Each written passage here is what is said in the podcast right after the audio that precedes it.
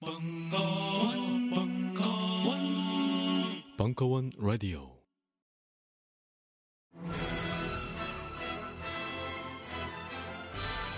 이 모노 뮤지컬은 도울 김용옥을 올렸고 매회 공연 매진 중이며 매주 벙커원의 장비를 한 개까지 시험합니다. 공주는 참 못 이루고 감독과 배우는 걸신이라 불러다오. 의두 진행자 강헌과 이종한. 강헌 감독 이종환 출연. 저녁도 먹고. 배우와도 놀 수 있고. 총체적인 풀 패키지. 매주 토요일 저녁. 99명 한장 선착순. 벙커원 홈페이지 참조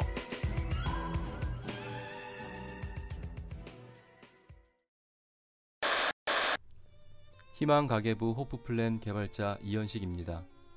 저는 지난 10년간 돈 문제를 고민하는 많은 사람들과 재무 상담을 했습니다. 좀 더 유리한 금융상품과 투자 방법을 알려드렸지만 그분들의 돈 걱정은 결국 없어지지 않았습니다. 쓰는 것을 잡지 못하면 더 버는 것은 아무 소용이 없습니다. 인터넷 가계부, 스마트폰 가계부를 열심히 써보지만 카드값은 줄어들지 않습니다. 아무리 아껴 써도 돈이 모자라는 이유를 호프 플랜이 알려드립니다.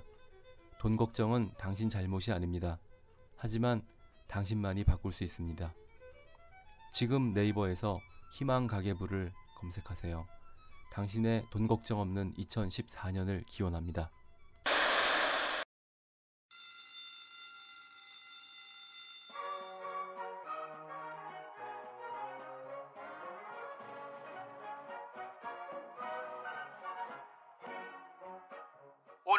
힘차게 매일매일 활기찬 당신의 아침을 책임질 손안의 킹스베리 중세 왕과 귀족들만 먹었다는 아로니아와 함께 발기찬 하루를 시작하십시오 100% 폴란드산 아로니아 열매 농축 과즙 평산네이처 아로니아 친 가사 노동과 학업, 직장 스트레스로 지친 가족을 위한 최고의 선물.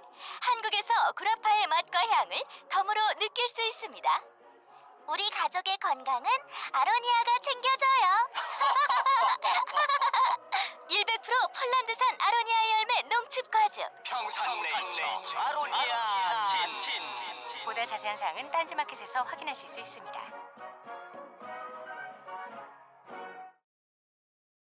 녹음 당시 기계의 오작동으로 인해 초반 10분간의 사운드가 고르지 못합니다. 10분만 참아주세요. 김도식의 북토크 다른 길이 있다. 11월 21일 강연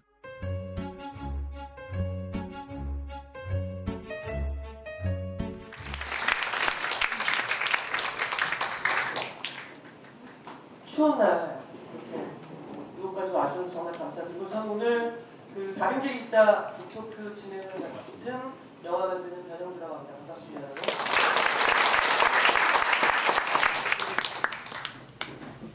이번에 저희가 북토크의 소재가 되는 다른 길이 있다는 어, 2012년 1월부터 2013년 5월까지 한결의 토요판의 격주로 연재된 김주식의 고백을 묶은 것입니다. 어, 저도 그때 작년에 그 화창한 영화 개봉을 하면서 그 김주식 교수님의 고백의 인터뷰가 돼서 같이 이야기를 나눈 적이 있는데 그 보통 영화를 개봉하게 되면 지하세계에 있다가 갑자기 어쩔 수 없이 홍보를 위해서 인터뷰를 되게 많이 해요. 회차와 관련해서 제가 인터뷰를 했던 것들 중에 가장 좋았던 게 두 가지가 있었는데 하나는 그 책, 책에 관한 책을 많이 쓰는 그 CBS 정혜영 PD하고 인터뷰를 했을 때였고 또 한 번 근데 이제 그거는 정혜영 PD가 저희 영화의 홍보에 도움이 되지 않고 그냥 지 책에 도움이 되려고 또 다른 하나가 김조식 교수님과 있던 김조식 고백이라는 인터뷰였어요. 물론 개봉한 지 3주가 4주가 지나서 그 한결에 나와서 그 저희 홍보에는 전혀 도움이 되지 않았습니다. 그러면 그거 되게 좋았던 것은 그 선정적이지 않았던 그러니까 정말 궁금해서 저를 만나 주셨던 것이 인터뷰에서 많이 느껴져서 오늘 북토크 사회를 부탁하게 했을 때 서슴지 않고 하게 됐었던 것 같아요. 그저 혼자 떠드는 것보다 오늘 여러분들을 만나기 위해서 어, 대학로에 일찌감치 오셨음에도 불구하고 어, 근처 그 찜질방에 가셔서 목욕 재개를 하고 하시는데 말하기 전에 전혀 느끼지 못했습니다만 자 여러분 다른 길이 있다 전자이신 경북대 김식 교수님을 무대로 모시겠습니다.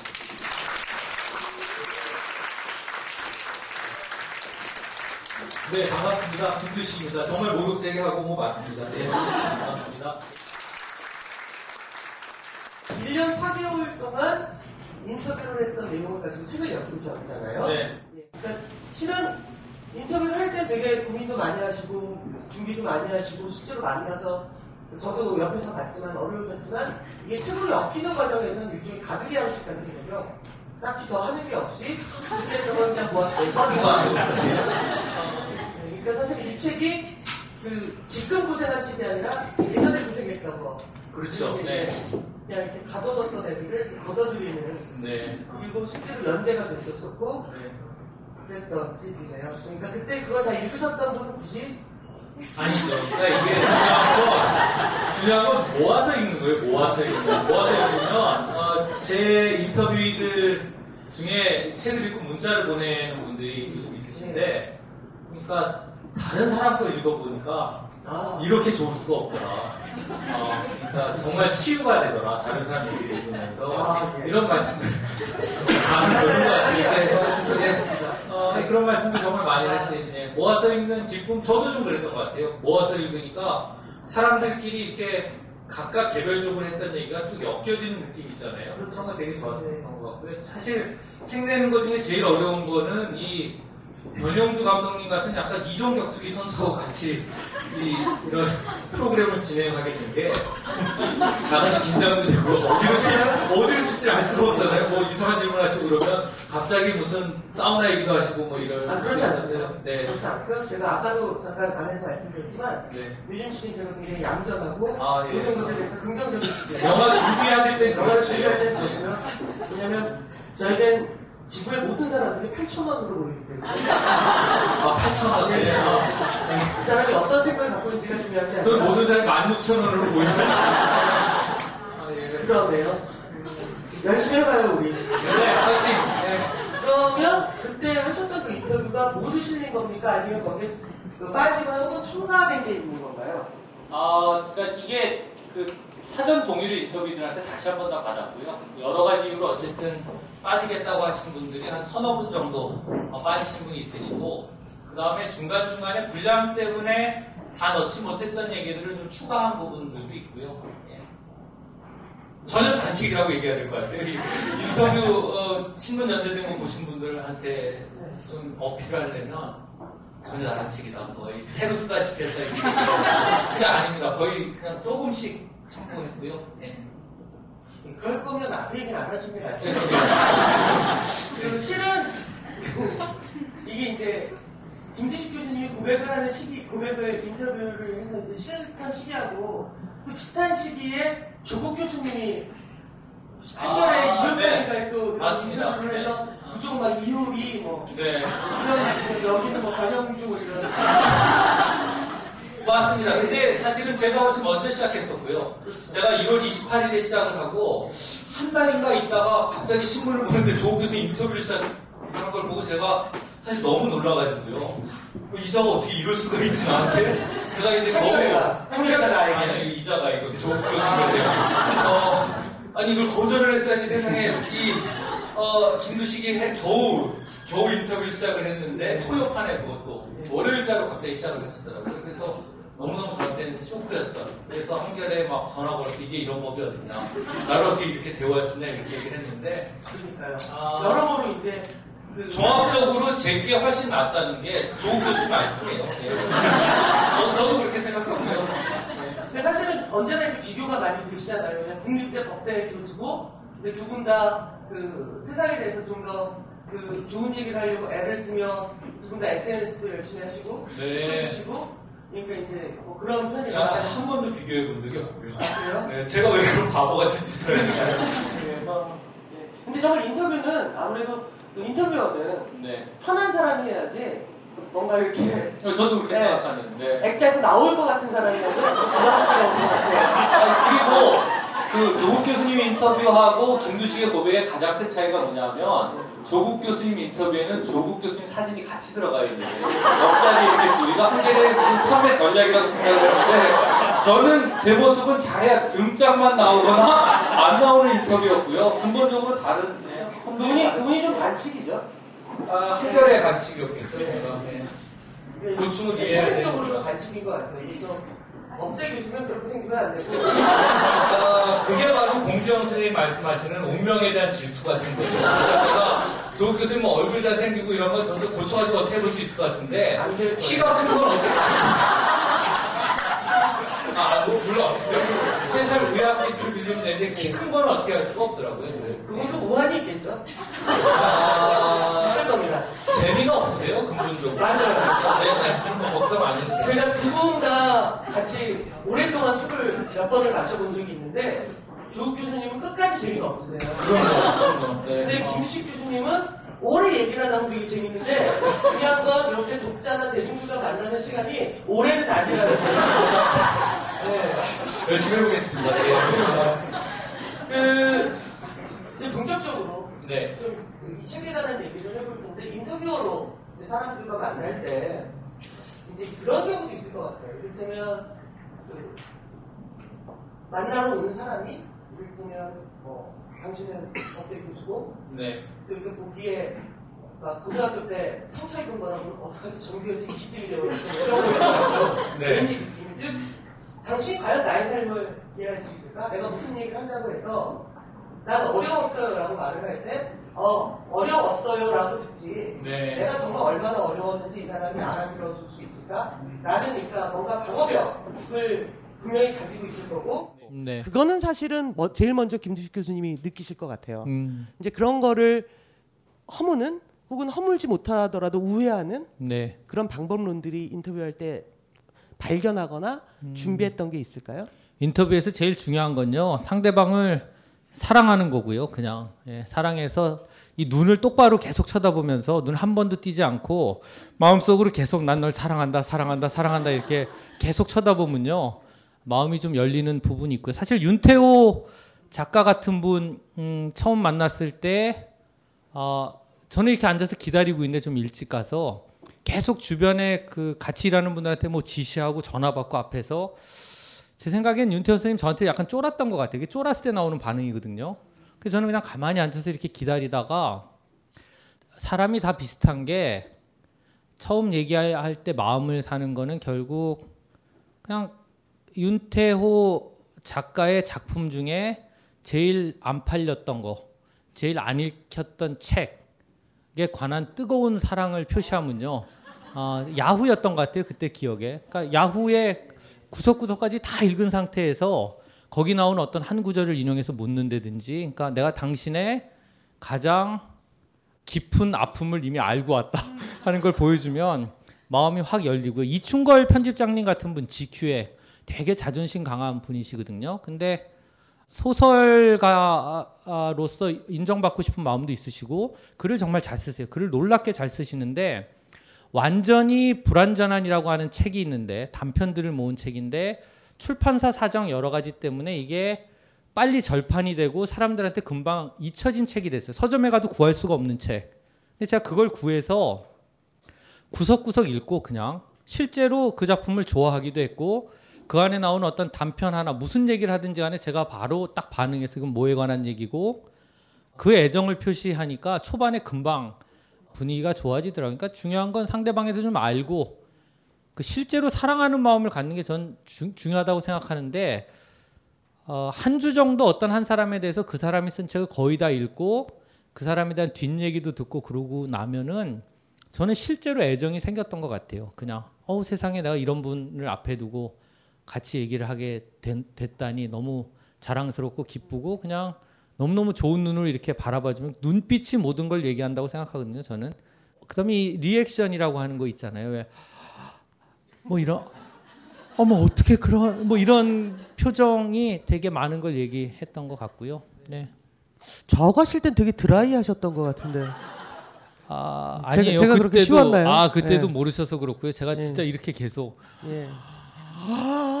하면서 아 모르셨군요. 예. 아, 정말. 감동받은 줄 알았었어요. 아 예. 아, 네. 정말 감동받은 아, 줄. 아 실제로 감동받은. 예. 변영주 감독님 같은 경우에는 제가 사실 그 발레 교습소 영화 굉장히 좋아했었고요. 정말로 좋아했던. 근데 발레 교습소가 말하자면 이 저 이충걸 편집장님의 완전히 불완전한하고 똑같은 영화거든요. 되게 열심히 만들고 잘 만들었어요. 우리 딸하고 같이 보면서 계속 얘기하는. 그런데 감독님 그러니까 흥행에 일단 실패를 한 거죠. 그래서 발레 교습소 얘기 그다음에 미래 얘기를 계속하면 어, 감독님도 눈이 살짝 이 인터뷰들이 눈이 반짝하는 순간이 있어요. 이렇게 별거 아닌 것처럼 이렇게 얘기하다가 눈이 반짝 자기도 모르게 그때부터 이제 얘기가 시작이 되는 거죠. 발레 교습소 맞죠? 네네네네 그래요. 네. 그 근데 저도 그런 것 같아요. 그러니까 뭐냐면 캐스팅 때문에 배우를 만나러 가기 전에 음. 그 배우가 출연했던 심지어 CF까지 인터넷 다 찾아서 보고 가요. 아, 특히 시청률이 안 나왔거나 흥행이 잘 안 됐던 것들은 더 열심히 보고 가서 네. 그것조차도 거기서 너에게 이런 장점과 이런 얼굴이 좋았었다라고 음, 하면서 이제 막 그렇죠, 예, 그렇죠. 하게 네. 되면 근데 제가 똑같이 한번 걸렸던 거는 음, 그 김영란 국민권익위원장님하고 제가 그 올 봄에 나온 책을 준비할 때 김영란 위원장님 만나자고 음. 하셔서 요 근처에 이제 카페에서 만났는데 쭉 이제 우리가 국민권익위원회에서 부패 방지를 위해서 이런 책을 내기로 했다. 인터뷰 형식으로 하기로 했다. 인터뷰어로 여러 명을 검토했다. 부패 방지 전문가도 검토하고 지명도가 굉장히 높은 분들 여러 명을 검토했는데 예를 들면 조국 이렇게 쓰시더라고요. 그러더니 짝짝 지으면서 우리는 안 된다고 생각했다. 우리는 오직 김두식이라고 생각했다. 이렇게 얘기하니까 제가 원래 이 프로젝트에 같이 할 마음이 전혀 없었는데 어 이거 날 정말 사랑하시는구나 이분이 그렇게 넘어갔던 기억 예 어, 있어요. 예 굉장히 잘 먹히는 방법인 거죠. 네, 그런데 문제는 네. 그렇게 많은 자료를 준비해 가지만 사실은 볼 수 있는 자료라는 것은 공개되어 있는 자료밖에 없어요. 네, 그렇죠. 예, 바꿔 말하면 이를테면 누군가를 인터뷰하러 갔을 때 3년 전에 그 사람에 관한 수많은 자료를 자기가 보고 갔는데 그 3년 사이에 이 사람에게 밝히지 않은 그렇죠. 공개되지 않은 엄청난 변화가 있어서 이 사람이 하는 말이 과거에 열 과거에 관한 열심히 읽은 자료로 인해서 음. 이 사람의 말이 오해되거나 또는 이 사람의 말을 자기가 곡해하거나 뭐 이러했던 경우는 없을까요? 그러니까 질문 핀트가 안 받고 그럴 때는 있는데 무조건 상대방에 맞추면 되는 거고요. 그거는 그 특히 저는 이게 제가 혼자 한 작업이 아니고 한결의 토요판이라고 하는 아, 한결의 역사를 바꾼 중요한 팀이 있고요. 고경태 에디터라고 하는 어떤 뭐라고 하는 그러니까 하여튼 아는 사람은 다 아는 이 바닥에 최고로 꼽히는 선수가 아, 에디터로 있었고 정말 그분이 그 정도 아 그 정도예요. 아, 저는 저, 어쨌든 주저 없이 얘기할 수 있는. 예컨대 뭐 유혹하는 에디터 같은 책 보면 어, 어떤 주제의 글이든 20자로 줄일 수 있다라고 하는 게 고경태 선생님 모토예요. 근데 제가 아닌 줄 알았는데 그걸 마음에 담고 250장 분량의 녹취록을 줄이기 시작하면 나중에는 36장이 되더라고요. 근데 이 발군의 팀하고 같이 일을 하다 보면 인터뷰를 누구를 할지를 의논을 하잖아요. 그러면 생각지도 못했던 정보들을 미리 준 것들이 있었고요. 이 기자들이 미리 준 정보들. 그 다음에 한 중반 이후에 인터뷰가 좀, 좀 진행된 다음에는 그냥 주변에서 제보해 주시는 분들도 있고요. 그 사람 사실은 이런 면이 있다 같은 거. 그러니까 그걸 좀 알고 가서 물어볼 수 있는 좋은 점 있었던 것 같아요. 네. 발군의 팀 사진 기자 탁월한 사진 기자 강재훈 기자 같이 했었고요. 와 그렇군요. 아 전 고경태 그분 이따 소개해 드릴 텐데 네. 그러니까 술 버릇이 나쁘다고 사람이 나쁜 건 아니에요. 아 아니요 술도 그러네요. 거의 끊었고요. 아, 예, 그래요? 고경태 에디터는 정말 예. 발군의 그런 훌륭한 편집자를 잘본 적이 없는 거의 예. 저를 조련을 시켜서 음. 인터뷰어로 만들어준 사람이고요. 기회가 되면 벙커원에서도 저 같은 사람 불러서 얘기 듣지 말고 고경태 에디터 불러서 얘기 들으면은 되게 배울 게 많은. 예. 예. 어, 그 그렇게 이제 인터뷰를 진행을 하면서 그런 순간 있지 않아요? 그 아 망했다 네. 하는 과정에서 야 이거는 지면 다 못 채우겠다. 네. 라는 순간, 그러니까 막히는 순간 어떤 경우를 해도 이를테면 내가 자료를 읽었던 내용 이상의 음. 것이 나오지 않을 때 근데 인터뷰라는 게 그렇잖아요. 저희 저- 저는 인터뷰로 갈 때마다 원고지 36장 분량의 인터뷰였다면은 원고지 36장 정도의 질문지를 가지고 갔었고 이미 다 채울 수 있을 만한. 그러니까 제가 인터뷰 정리하면서 가졌던 원칙은 나는 최대한 보이지 않고 즉 질문은 짧게 하고 답은 길게 나오는 형태로 정리하되 실제 인터뷰에서는 제가 굉장히 길게 질문하는 방식을 취했거든요. 그러니까 내가 이만큼 당신에 대해서 알고 있다라고 얘기하고 질문하고 하면은 망했다 이랬던 적은 잘 없었던 것 같아요. 예, 망했다 하는 거는 잘 없고 근데 기질적으로 안 받는 분들 안 맞는 분들은 좀 있을 수가 있어요. 인터뷰하면서 음, 저는 약간 자기애성 성격 장애 이런 분들하고 잘 못 견디는 편이에요. 제가 그러니까 막 우주가 자기를 중심으로 돌거나 이런 분들 그런 때에 조금 힘들거나 그런 때는 있어도 얘기를 듣다 보면 갈수록 이해가 되는 그냥 이분이 왜 이랬는 왜 왜 이런 모습이 됐는지 같은 그러니까 망했다 이랬던 적은 없었던 것 같고요. 예. 저는 개인적으로 교수님하고 되게 저하고 기질적으로 공통적인 특징이 하나 있다고 생각하는 것 중에 하나가 자기 연민 같은 게 이렇게 가득 차 있는 사람을 보면 견디지 못하는 겉으로 막 티내고 그러진 아, 않잖아요. 그렇진 않죠. 네, 네, 네. 그렇진 않지만 그냥 미칠 것 같아 하고 견디지 못하는 그런 게 되게 비슷하다는 생각이 드는데 네. 그 이를테면 그런 말씀을 하셨어요. 그 연재를 마치시면서 인터뷰를 하실 때 매번 서너 페이지 분량의 질문지를 준비했지만 핵심은 인생에서 가장 추웠던 때와 따뜻한 때 네. 딱두 가지다. 라고 말씀을 하셨는데 인터뷰를 진행하면서 그러니까 이 책을 만드는 그 과정에서 선생님에게 있어서 가장 추웠을 때와 따뜻했을 때 그게 이제 또 다, 다들 기억하시겠지만 제가 공정 선생님 인터뷰하고 한번 어, 인터넷에서 굉장히 많이 두드려 맞은 적이 있었고요. 그러니까 두 가지 비판을 들었죠.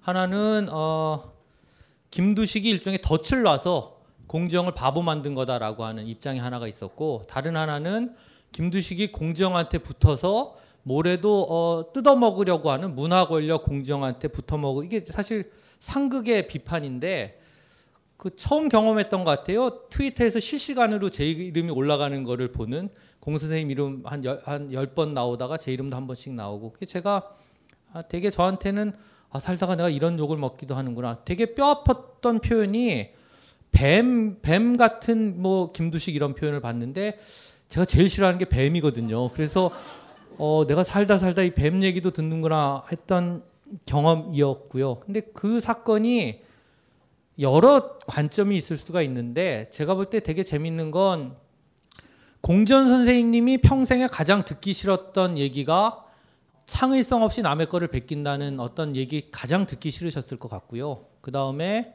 하종강 선생님 남에게 무슨 질투나 하는 사람 이 얘기 못 견디셨을 것 같고 저는 뭐 이 뱀 같은 사람 이런 얘기 제일 듣기 싫었던 것 같은데 그 얘기에 관여 어쨌거나 이름이 언급된 많은 분들이 평생 제일 듣기 싫었던 얘기들을 한 번씩 듣는 경험을 했구나 하는 거 되게 좀 인상적인 경험이었고요. 어, 그런, 그런데 지나고 생각해 보면 제가 나중에 이제 짧게 강연 강의할 때도 드릴 말씀이지만 저는 두 분 스타일이 정말 다른 걸 많이 느꼈어요. 하종강 선생님 꼼꼼하게 끊임없이 남을 배려하는 분. 그거는 인터뷰 나중에 정리한 글을 보여드려도 혹시 다른 사람, 관계된 다른 사람한테 마음의 상처를 줄 것 같은 구절이 있으면 그걸 막 꼼꼼히 고치시는 스타일이고 하종강 선생님은.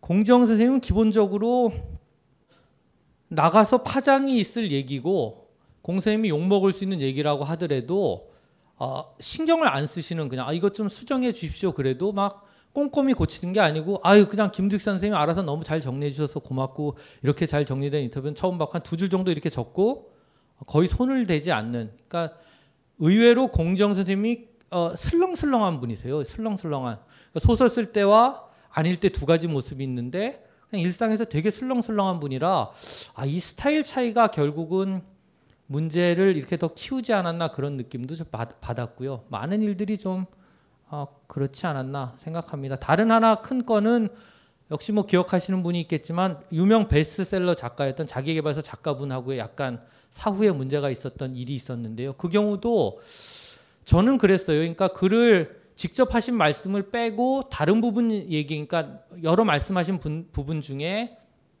좀 쉽게 생각하셨던 것 같고요 인터뷰를 지금 와서 생각해 보면 선수들은 off the record를 걸 줄 알아요. 이건 off the record다. 그러면 못 쓰게 돼 있거든요, 우리가 다. 근데 한 번도 그런 걸 걸지 않은 상태에서 얘기를 들을 때 어머 어떻게 이런 얘기를 팍팍 하나?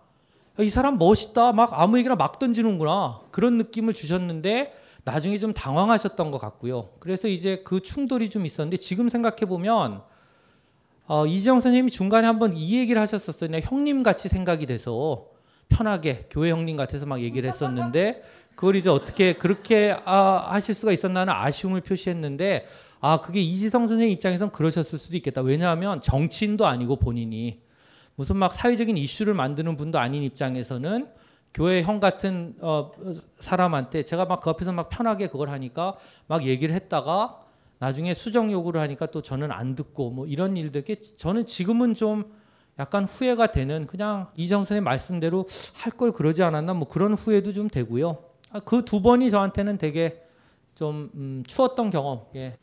그런 것 네. 같아요. 그 보면 김수식 교수님도 그렇고 대부분 인터뷰를 하시면 그것을 이제 지면에 실기 전에 보여주세요. 그래서 혹시 어, 들어가지 말았으면 좋겠는 부분이나 또는 팩트하고 어, 다른 게 있을 팩트하고 수 있잖아요. 다르거나 정리하다 뭐. 이렇다면 네. 얘기를 해라. 음. 근데 이제 기- 김수식 교수님 같은 경우 대부분의 좋은 인터뷰어들은 뺄 걸 빼죠. 빼자는 걸 빼죠. 그러니까 off the record였던 걸 자기도 모르고 넣었을 경우에 그걸 빼고 뭐 이렇게 그 대개는 네. 굉장히 안 중요한 걸 고치자고들 하세요. 그래서 어, 고쳐드려도 괜찮은 네. 보통은. 근데 예. 이제 저 근데 보통 그걸 안 빼시는 분이 있어요. off the 음. record를 하지 말라고 그래도 이렇게 내 가지고 결국 문제를 야기시키는 사람들도 있고 음. 아직까지도 분이 안 풀려 있나 봐요. 근데 어찌 됐건 예, 맞아요. 공지영 선생님하고 하종강 선생님 정말 그 작년 트위터가 난리가 났었고 네. 예, 그때 정말 그 제 원칙은 딱 하나였어요. 그때 음. 트윗에서 트위터 안 하는 애처럼 굴자. 어, 네, 못본것 손톱도 같이 안. 담그겠다. 네. 네, 음. 그- 왜 그러냐면 그것은 말씀하신 것처럼 그야말로 창의력과 그다음에 그야말로 거침없는 예술론으로 가득 찬 전 공지영 선배가 아직도 젊은 작가라고 생각하거든요. 네. 김훈 선생님 정도 넘어야 뭐 이제 중견 작가가 되는 거지. 음, 박한 선생님 돌아가시기 전까지 글을 쓰셨으니까. 맞아요. 어. 그러면서 이렇게 젊은 작가가 있고 이쪽에는 음. 그야말로 관계와 하나하나의 디테일과 어떤 원칙 그리고 그렇죠. 중요시 여기지 않으면 안 되는 원칙의 사람이 네, 있는 거고요. 그쵸. 네. 노동 쪽을 전공하고 있는 하종강 교수님이 있고 사실 이게 SNS가 없었으면 메일이랑 전화 몇 통하고 메시지 몇 개 한 다음에 그렇죠. 만나서 네. 끝날 음. 얘기가 갑자기 이렇게 참관자들과 관전자들이 많이 늘면서 둘 중에 하나가 거대한 잘못을 한 그런 것 같아요. 공지영 선생님의 이제 트윗은 언제나 회자되잖아요. 그렇죠. 막 쓰니까. 음. 어. 매니, 매니저가 있었으면 좋겠다고 지영언니한테 매니저가 있었으면 좋겠어 아무것도 안 하고 트위터 관리만 했으면 좋겠어라고 음. 생각이 드는데 그것이 그 예술가의 태도인 거고 그것이 그 사람의 어떤 활동이나 작업을 평가하는 기준이 될 수는 없다는 생각이 들기 때문에 책에 실리고 난 글을 보시면 사실 그렇게 큰 어, 책에 실린 그대로가 제가 처음에 처음에 썼던 초고고요. 그러니까 상하로 나갔었는데 상하 전체 제가 하나도 고친 게 없는 문제되기 전에 썼던 원고 그대로 그냥 나갔거든요. 근데 저는 뒷부분이 나가면 이제 앞부분에 관한 이해가 될 거라고 생각을 했는데 그게 제가 잘못 판단했던 거고요. 지금 생각하면 아 그건 좀 더 신중했어야 한다 그렇게 생각합니다. 저는 저 저 제 문제라고. 가장 따뜻했던 순간은 아, 그건 다 좋았어요. 저는 인터뷰 할 때마다 음. 정말 좋았던. 제가 이 인터뷰 매번을 너무 너무 즐겼고요. 근데 들리는 말에 따르면 정혜신 선생님하고 하셨던 게 제일 좋았다고. 아 그거는 일종의 정혜신 선생님 때는 어 그냥 좋았어요. 너무 너무. 너무 너무 좋았던 게 제가 지- 여기에 그 글에 옮긴 게 전부가 아니고요. 그두 양반 진짜 끝내주는 캐릭터고요.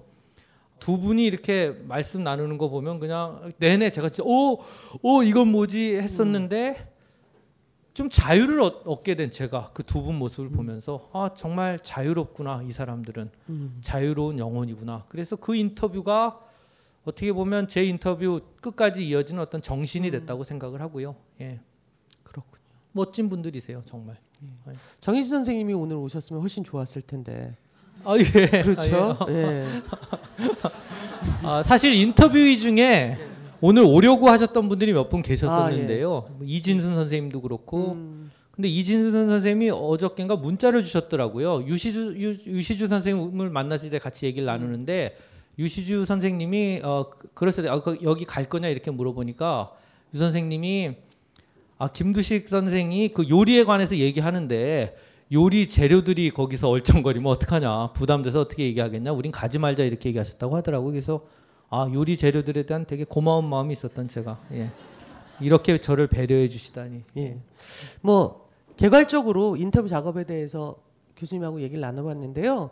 이제 본격적으로 김수 선생님께서 한 30분 정도 여러분들과 에게 이제 이야기를 해주시는 그런 시간을 갖도록 하겠습니다. 이 시간이 끝나면요 질문이 있으신 분은 오늘은 손을 들고 하지 않고 미리 나눠드린 질문지에 질문을 써주시면 제가 취합을 해서 제 마음대로 골라서 한 몇 개를 그 질문을 드리도록 하고요. 그럼 지금부터 김두식 선생님의 짧은 강연을 듣도록 하겠습니다. 박수로 네, 시작할까요? 감사합니다.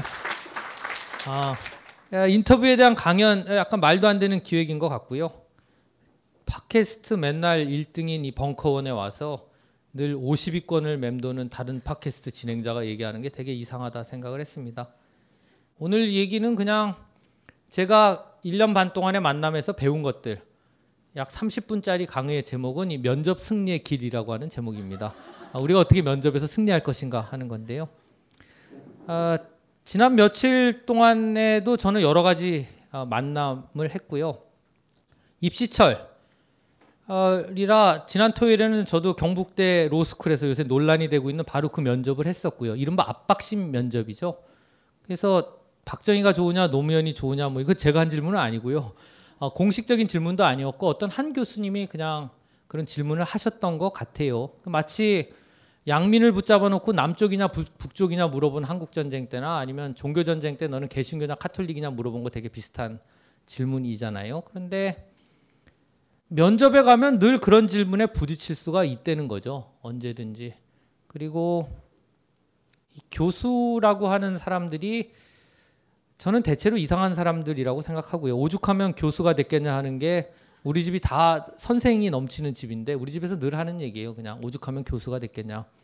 아버지 어머니가 평생 중고등학교 선생님을 하셨는데 평생 중고등학교 선생을 한 아버지 어머니의 결론은 공부 잘하는 거랑 착한 거는 같이 가지 못한다 하는 말씀이세요. 왜냐하면 공부 잘하는 건 머리 좋은 거 문제가 아니고 기본적으로 질투심, 욕심이 추동력이 되는 거기 때문에 공부 잘하는 거랑 착한 거는 원래 같이 가지 못한다. 오죽하면 교수가 됐겠냐 하는 얘기인데요. 근데 제가 어떤 때는 면접에 대해서 좀 긴 강의를 하고 싶을 때도 있어요. 학생들을 붙들고 면접 끝나고 나면 여러 가지 생각이 드는데 압박식 면접을 하면 이 학생이 뭐라고 답변하든지 간에 반대되는 입장에서 반론을 하도록 질문지가 미리 준비가 돼 있어요. 물론 무슨 박정희가 좋으냐 노무현이 좋으냐 이런 거 말고 그런데 그런 반론 질문이 나왔을 때 학생들 중에 막 너무나 답변을 잘하고 해가지고 이 반론한 교수를 박살을 내는 학생들이 있고요. 너무 당황을 해서 막 덜덜덜덜 떠느라 어 내가 말을 잘못한 것 같은데 이걸 어쩌면 좋지 하는 학생들이 있어요. 그런데 그럼 제가 너무너무 안타까운 게 이건 일종의 역할극이거든요. 면접은 교수는 그냥 묻는 역할, 학생은 대답하는 역할로 역할 분담이 돼 있을 뿐인 거지. 교수가 무슨 하나님도 아니고 학생보다 뭘 더 잘하는 것도 아닌데 반론하는 학생의 대 학생이 이 교수를 너무 박살을 내고 나면 교수들이 이럴 것 같으세요. 오, 진짜 똑똑한 학생이 왔구나. 오늘 진짜 기분 좋다. 점수 만점. 이 영화에나 나오는 교수들이에요. 영화에나 나오는. 현실의 교수들은 사실 되게 기분 나쁘고요. 기분 나쁘고 학생들이 모르는 게 세 명의 교수가 있잖아요. 세 명의 교수가 있고 한 명의 학생이 앉아 있을 때이 교수가 반론하거나 멋진 질문을 하면서 가장 신경을 쓰는 사람이 누굴 것 같으세요? 이 학생이 아니고 옆에 앉아 있는 교수들이에요. 이 교수들한테 나는 이렇게 똑똑해. 나는 이런 멋진 질문도 할 수 있어. 너희들 보고 있니? 아, 이거를 두 사람한테 너무너무 보고 싶은 거예요. 그래서 심지어 면접을 할 때도 그 마음을 좀 볼 필요가 있다는 거죠. 그 마음. 이 사람이 약간 여유를 가지고 약간 어, 최대한 한 발자국 떨어져서 이 상황을 좀 보면서 답변을 할 필요가 있고요. 다른 중요한 면접의 요령은 어, 이야기를 해야 된다는 거예요. 내러티브가 살아있는 이야기.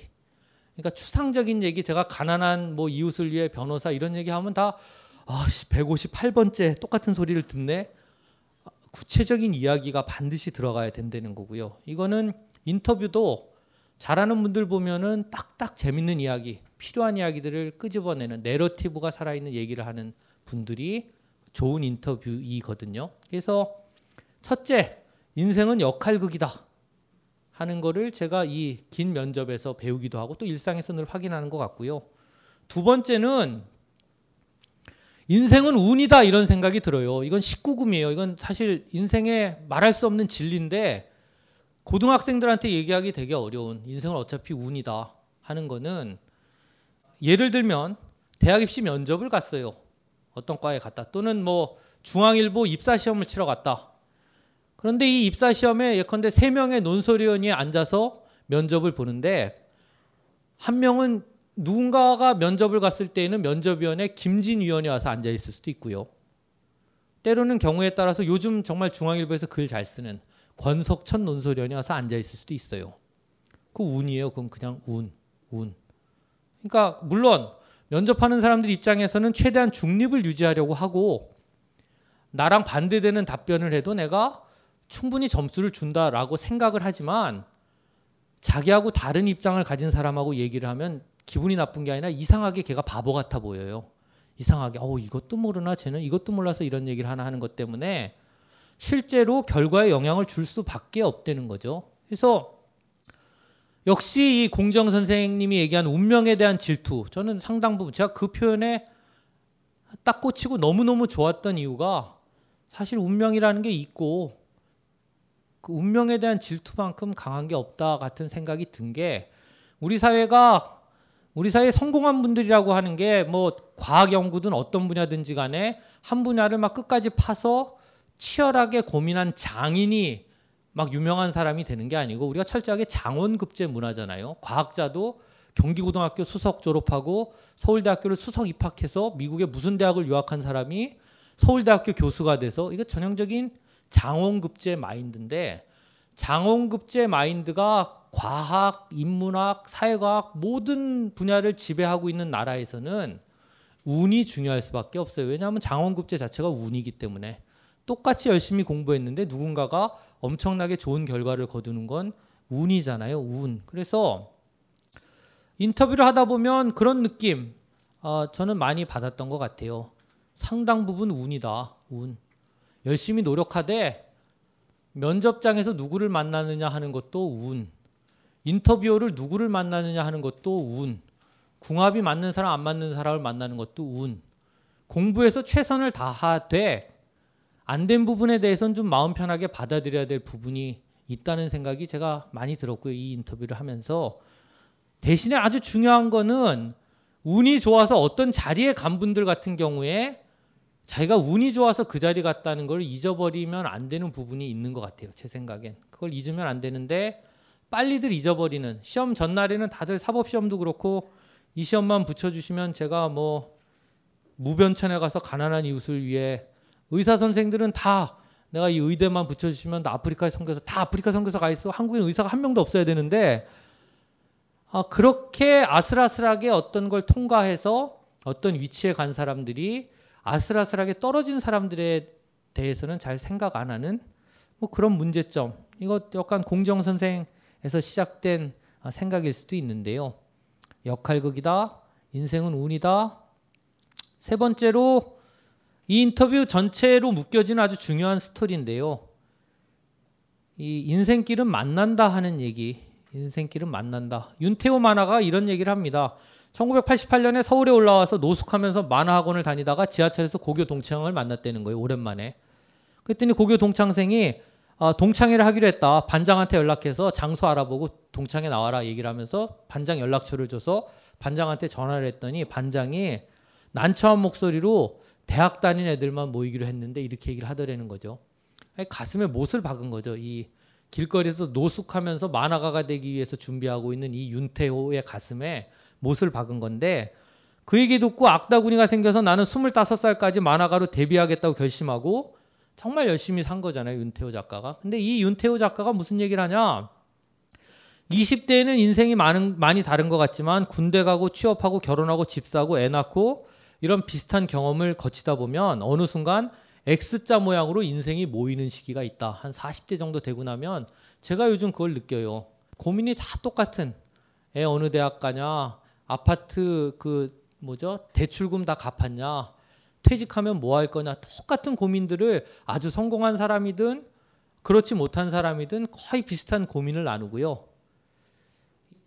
70대부터 우리 아버지의 인생을 생각해 보면 우리 아버지 친구들이 모여서 한, 하는 얘기들은 장관을 한 사람이던 그냥 철공소 주인을 한 사람이던 건강 얘기예요. 그냥 어제 산에 갔더니 뭐 허리가 아프더라.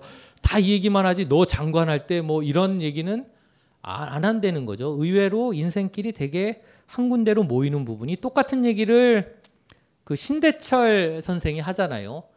신중현의 아들로 태어나서 거의 신기에 가까운 기타 연주 실력을 가졌던 후배들이 누구도 따라가지 못할 사람이라고 얘기했던 분이 아, 나이 들고 나니까 다 비슷하더라. 나 좀 빨랐을 뿐인 거지. 좋은 여건 때문에 집에 가면 레코드판이 땅바닥에 그냥 널려 있었대요. 어렸을 때 집에 그냥 아무나 놓고 들으면 되는 기타는 아버지가 대마초 피우다 잡혀갔다 오셔서 어디 아무데도 나가실 수가 없었기 때문에 오랜만에 집에 있는 상황에서 할 일 없는 아버지가 기타를 또 가르쳐 줬고 한국에서 제일 기타 잘 치는 아버지가 그런데 어 나이 드니까 남들도 다 그렇게 치더라 하는 그 얘기를 하거든요.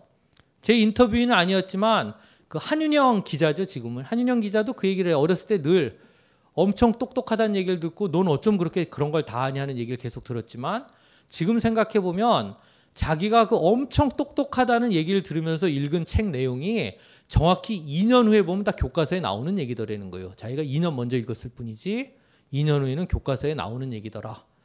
아, 전 그거 그 한윤영 기자 글을 읽고 너무너무 동감했거든요. 저도 그랬던 것 같아요. 저도 막 엄청 아는 척하고 역사 아는 척하고 그랬는데 고등학교 졸업할 때쯤엔 다 비슷해지고 지금은 다 잊어버려 가지고 완전히 똑같아진 뭐 이런 상황인데요. 인생이 만나더라 하는 거죠. 흔히 이런 얘기를 해요. 정주영 회장이나 박정희 대통령 얘기를 하면서 막걸리하고 된장찌개를 좋아한 소박한 사람이다. 뭐 이런 얘기 하는데 한번 박정희가 됐다고 생각을 해보세요. 뭘 먹나? 뭘 마시나? 막걸리하고 된장찌개 말고 먹을 수 있는 걸 한번 상상을 해보세요. 마, 막걸리, 된장찌개, 김치찌개 말고 시바스 리가를 드실 수가 있죠. 물론 시바스 리가를 드실 수는 있는데 어, 사실은 먹고 사는 건 거의 똑같고요. 먹고 사는 건 거의 똑같고 우리 사회에서 돈 많이 번 사람과 아닌 사람의 차이는 자동차 뭐 뭐냐 하고 어느 동네에 사냐 그 정도인 거지. 저는 그러니까 중산층 기준 얘기죠. 물론 이것도 그런데 사실 그렇게 큰 차이는 없다 하는 거. 그러니까 여러 사람 만나면서 제가 좀 느낀 거고요. 인생길은 만나더라. 네 번째는 부재와 결핍이 힘이다 하는 게 이제 제 책 전체에 흐르는 쭉 이야기인데요. 부재, 결핍. 일단 정혜신 선생님 그 인터뷰에 나오는 얘기죠. 7살 때 엄마가 암 진단을 받은 게 인생의 첫 번째 사건인데 엄마가 돌아가신 뒤부터가 아니라 암 진단을 받을 때부터 어머니가 안 계신 거나 마찬가지였다. 근데 더 뿌리를 찾아가자면 가자면 결혼하고 3, 4년 만에 얻은 굉장히 반가운 딸이 언니였고 언니는 환영을 받았지만 정혜지 선생님은 태어났을 때 엄마가 이미 시무룩해서 주위 사람들한테 갖다 버리라고 했다는 거죠. 사실상 태어날 때부터 엄마의 부재를 느꼈던. 근데 정혜진 선생이 요즘 제일 자주 듣는 얘기가 이 엄마라는 표현이잖아요. 엄마가 돼주는 많은 사람한테 엄마가 돼주는 사람의 모습을 보여주는데 어, 엄마의 부재라고 하는 되게 공통된 경험 이 인터뷰에서 쭉 봤고요. 엄마의 부재는 문부식 선생님 같은 경우에 강제 휴학당해서 자기가 헤맬 때에 어머니는 사업하다 큰 빚을 지고 이혼을 당하고 그 상태에서 어머니께서 또 자살을 하신 기억이 또 문부식 선생님 같은 경우에는 있고요. 미생 윤태호 작가 또 이런 얘기를 하죠. 제 아버지는 꽤 거친 분이셔서 제가 많이 혼나면서 자랐어요. 이건 굉장히 여러 가지 의미가 있는 거예요, 여러분. 제가 많이 혼나면서 자랐다. 아버지를 생각하면 머리 위에 맷돌 하나 올려놓은 것처럼 턱턱 걸리는 느낌일 때가 있어요. 이거 그냥 나오는 얘기가 아니거든요.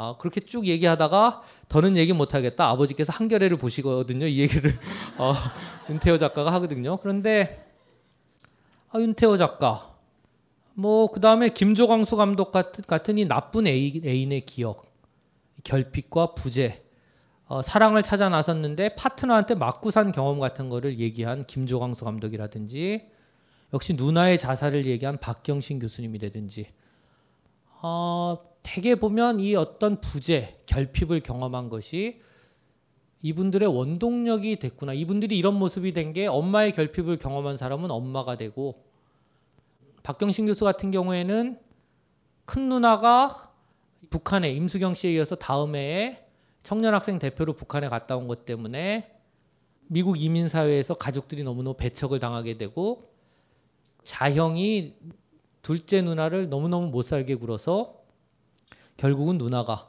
아 그러니까 큰 누나죠. 둘째 누나가 북한에 갔다 왔고 큰 누나가 학대를 받다 자살한. 근데 그 큰 누나의 이야기를 들어주지 못하고 자기가 큰 누나의 마음을 읽지 못한 거에 대한 죄책감, 미안함을 가지고 그 이후에 모든 운동을 한다 이런 얘기 하거든요. 저는 그거 정말 진심이라고 생각을 하고 진짜 눈앞에서 막 철철 계속 우, 우는 것 때문에 인터뷰가 진행하기 어려웠던 그 정도의 어떤 결핍, 힘 이런 경험 도 배웠고요.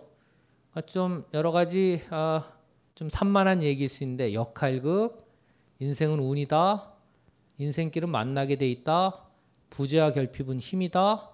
그리고는 이제 세대 간의 화해 같은 거 생각 많이 했던 것 같아요. 우리도 우리 세대도 어느새 어른이 됐다 같은 거.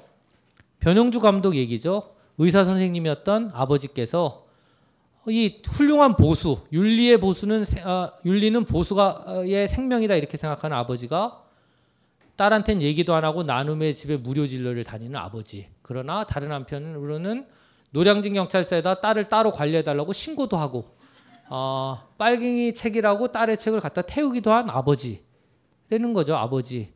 근데 우리 세대가 요즘 이제 그런 화해를 경험하는 공지영 선생님 이번 책도 보면 이번 책에 그런 표현이 나와요. 전쟁을 경험한 사람들은 영원히 전쟁을 벗어나지 못하는 삶을 산다. 저는 이게 아버지 세대에 대한 우리 세대가 지금서 이제 겨우 이해하는 40년, 50년 동안 아버지 세대와 싸워온 사람들이 이제 우리 나이 돼서야 겨우 아 이 사람들에게 전쟁은 영원히 벗어나지 못하는 덫이었고 왜냐하면 무슨 얘기만 되면 니네가 빨갱이들을 안 겪어봐서 그렇지 저희 아버지도 늘 그 얘기를 하세요. 뭐 6월 28일 날에 서울역 앞을 지나가는데 갑자기 국군이 막 뛰어가는 장면이 있더니 그 뒤에 탱크가 나타나는데 보니까 빨간 별을 단 탱크가 나타나더라. 너가 그걸 안 겪어보고 무슨 자유 인권 이런 얘기를 하냐. 이게 이제 우리 아버지 평생 레파토리였는데 우리 세대가 그걸 이해하게 됐구나 하는 그런 느낌이 하나가 있고요. 이 세대 간의 화해 문제하고 이 부재와 결핍의 힘이다 이런 게 좀 만나게 되는 부분이 천명관 선생 같은 경우에 제가 되게 좋아했던 인터뷰, 인터뷰고요.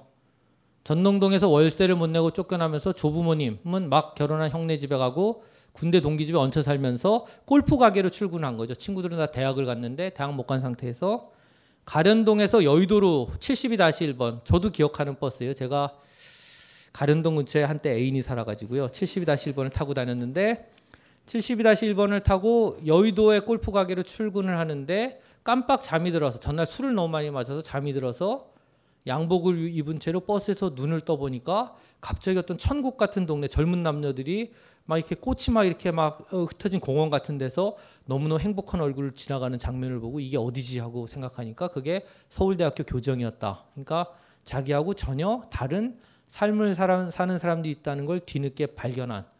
근데 설명은 못 하세요. 내가 설명은 못 하겠는데 먼 훗날 나를 영화나 소설 같은 다른 세계로 이끈, 거, 이끈 것은 그날의 그, 장, 그 장면이었다 이런 말씀 하시거든요. 근데 천명관 선생님도 이 부재, 결핍 뭐 이런 얘기 많이 하시지만 결국 그게 원동력이고 우리 세대가 이렇게 해서 어른이 됐다는 느낌. 천명관에게서 제가 받았던 느낌이 어른이라는 느낌이었는데 어른, 어른됨. 이런 결핍과 어떤 경험을 통해서 우리도 지금서 겨우 어른이 됐구나. 뭐 이런 어, 걸좀 깨달았고요. 마지막으로 어, 이제 거의 제일 중요한 건 이거 같아요. 제가 이 인터뷰 뭐 당연한 결론이겠지만 사람은 모두 다르다 하는 거. 다른 거를 어, 좀 알고 나면 상대방을 이해하게 된다는 건데요. 이 인터뷰와 관련해서 생긴 논란의 많은 부분이 제가 이 인터뷰 제가 정리한 원고 초고를 인터뷰이들한테 보여주고 그걸 수정하는 과정에서 저는 사실 논란도 있었지만 인터뷰들을 그 과정에서 훨씬 많이 이해할 수가 있었거든요.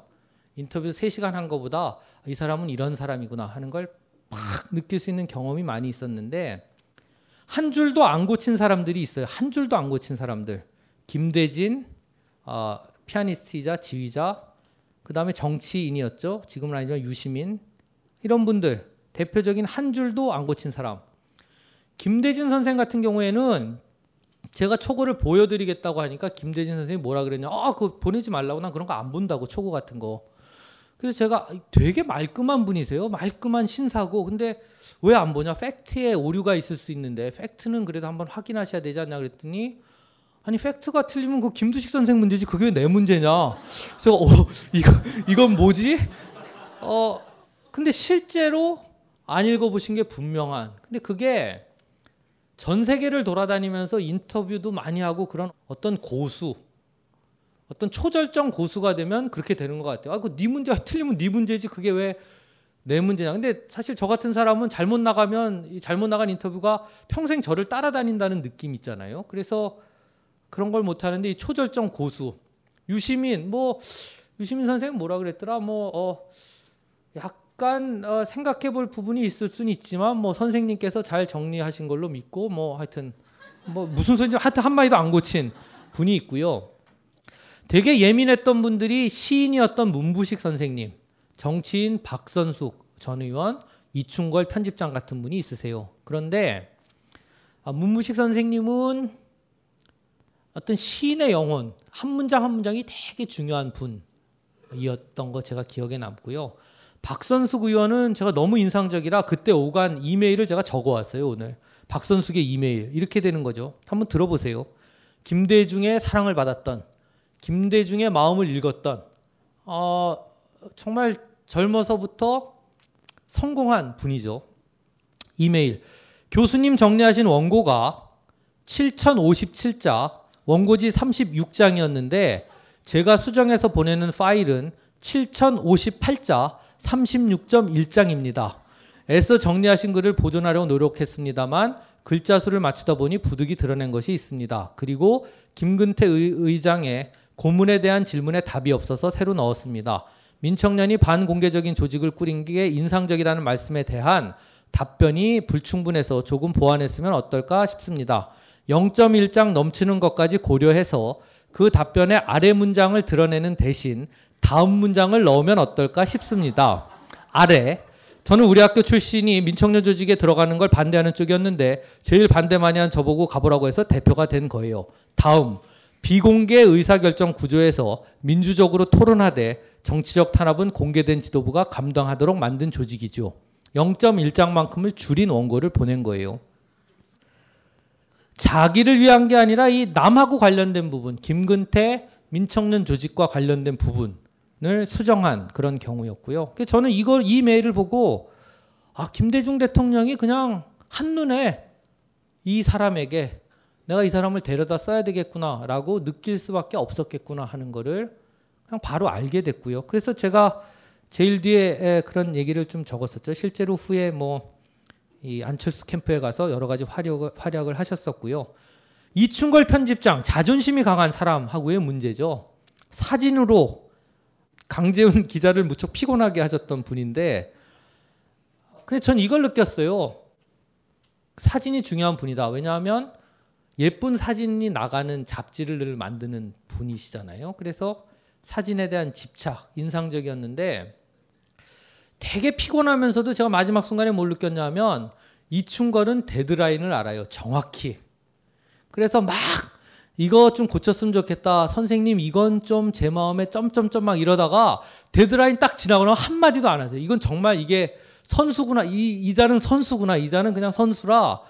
그 제가 나중에 이 신랑이를 버렸던 거에 대해서 되게 조, 좋은 기억으로 남아 있는 아 이 사람 선수구나.